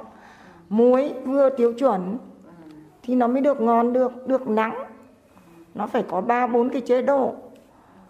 Chứ còn nếu như mình làm mà không được tương không được ngon, không được nắng, không đủ mắm muối, không mốc không vàng thì thì cá tương không ngon thì ca nào không ngon. Món cà dầm tương bình dị là vậy, nhưng chất chứa trong đó là bao công sức của người dân quê. Sự cầu kỳ, khéo léo trong cách chế biến đã góp phần nâng cao chất lượng của sản phẩm. Để có một chùm cà muối dầm tương đảm bảo chất lượng, có khi phải nén hàng năm trời mới bán được ra thị trường. Bởi cà càng ngâm lâu, nén chặt thì ăn càng giòn dai, vị thêm đậm đà. Quả cà đạt chất lượng là khi vớt ra rửa sạch vẫn giữ được màu vàng óng, bổ ra bên trong màu hồng nhạt, thái miếng nhỏ không bị nát. Những quả cà thành phẩm đó khi bán có giá từ 30 đến 50 ngàn đồng trên một quả. Giá trị của cà cà muối đã được nâng lên rất nhiều so với quả cà ban đầu như bàn tay của người lao động. Ông Đỗ Trọng Đại, Phó Chủ tịch Ủy ban nhân dân xã Tam Hiệp, huyện Phúc Thọ cho biết, vốn là món ăn dân dã thấm đượm bản sắc quê hương. Những năm gần đây, khi kinh tế phát triển, nhu cầu thưởng thức ẩm thực của người dân đang ngày càng cao, người sành ăn bắt đầu chú ý tới cà dầm tương. Bởi vậy, nghề muối cà dầm tương ở Tam Hiệp có điều kiện để phát triển trở lại. Theo thống kê của Ủy ban Nhân dân xã Tam Hiệp, huyện Tàn xã có gần 10 hộ làm nghề muối cà dầm tương với mức thu nhập khá. Sản phẩm cà dầm tương Tam Hiệp đã có mặt ở một số siêu thị trên địa bàn Hà Nội, thành phố Hồ Chí Minh và nhiều tỉnh thành khác. Thậm chí món ăn dân dã này còn theo cả những chuyến bay đi tới các nước xa xôi như Séc, Nga và Pháp.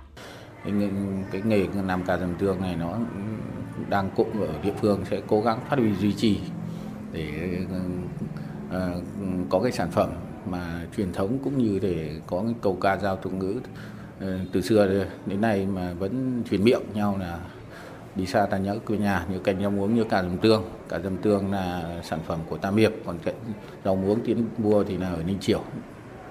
Ờ, phúc thọ trên triều phúc thọ thì cái này thì Ờ, trong thời gian tới thì chúng tôi địa phương sẽ tiếp tục là khuyến khích tuyên truyền khuyến khích các ờ, ông các bà có cái tay nghề đấy duy trì để bảo tồn được cái sản phẩm cà dầm tương ở trên địa bàn xã Đàm Hiệp cũng như thể ở thôn Nam nói riêng. Hiện nay, cơ sở sản xuất cà dầm tương của ông Tiệp và các hộ dân khác nhận được khá nhiều đơn hàng nên có thời điểm không có hàng để bán. Bởi muối cà dầm tương sớm nhất cũng phải một năm mới được ăn, còn lại nếu để 2 đến 3 năm thì chất lượng càng thơm ngon và giá thành cũng đắt hơn. Nhận thấy tiềm năng phát triển của nghề, mới đây Hội Nông dân huyện Phúc Thọ đã đứng ra hỗ trợ địa phương thành lập Tổ hội nghề nghiệp làm cà dầm tương do ông Tiệp làm tổ trưởng với gần 20 hội viên. Trong đó, ông Tiệp sẽ trực tiếp đứng ra đào tạo, hướng dẫn kỹ thuật lành nghề cho các thành viên khác. Điều đáng mừng là huyện ủy, Ủy ban Nhân dân huyện Phúc Thọ cũng định hướng phát triển cà dầm tương trở thành một trong những sản phẩm du lịch của địa phương. Đây sẽ là tiền đề quan trọng để nghề truyền thống này có bước phát triển mạnh mẽ hơn trong thời gian tới.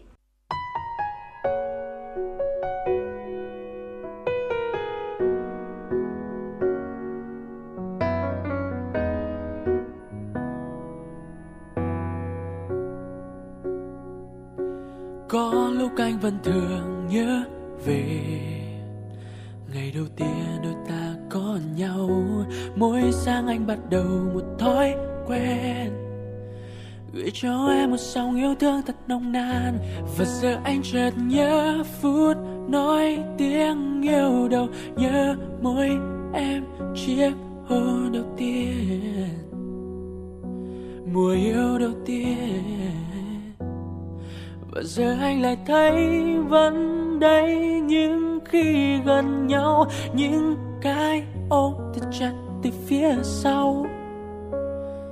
Và anh yêu biết bao vòng tay nồng ấm mỗi khi hẹn hò. Để hát cho em ngàn lời, yêu và yêu và yêu em mãi mãi. Yêu và yêu và yêu sẽ lâu dài và yêu mình em, chỉ mình em thôi. Chẳng phải là một ai khác. Yêu và đi cùng anh đến suốt kiếp. Yêu và không rời xa để cho đời. Một đóa hương yêu ngọt ngào cho em, gần lại bên anh. Mùa yêu đầu tiên.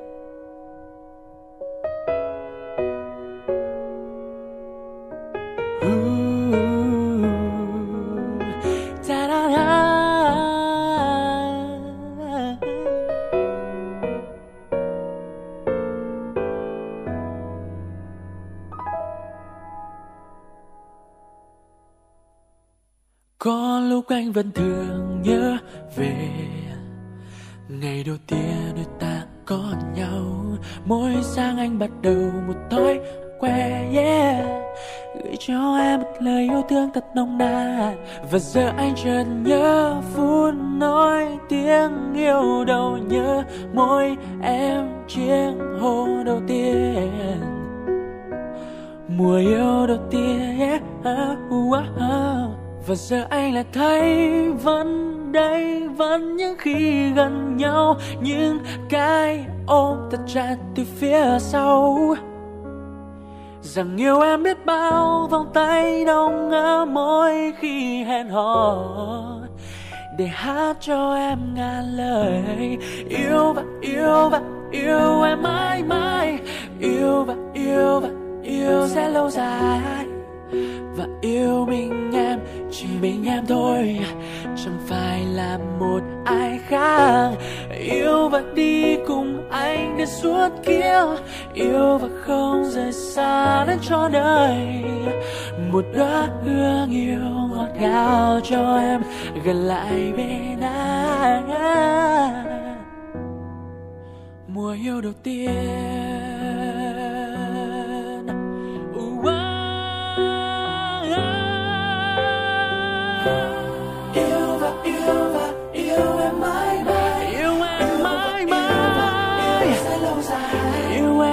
Cho đời no no.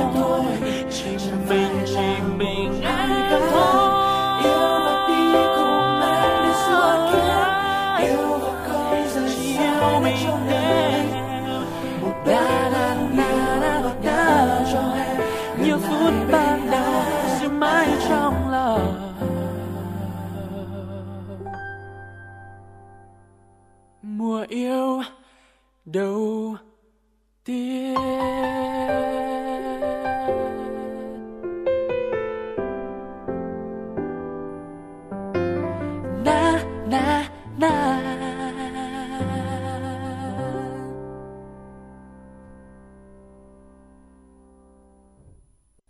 Đến đây thì thời lượng của chuyển động Hà Nội chiều ngày hôm nay cũng đã hết, nhưng chúng ta vẫn sẽ luôn được gặp nhau vào khung giờ này hàng ngày trên tần số 96 MHz của Đài Phát thanh và Truyền hình Hà Nội.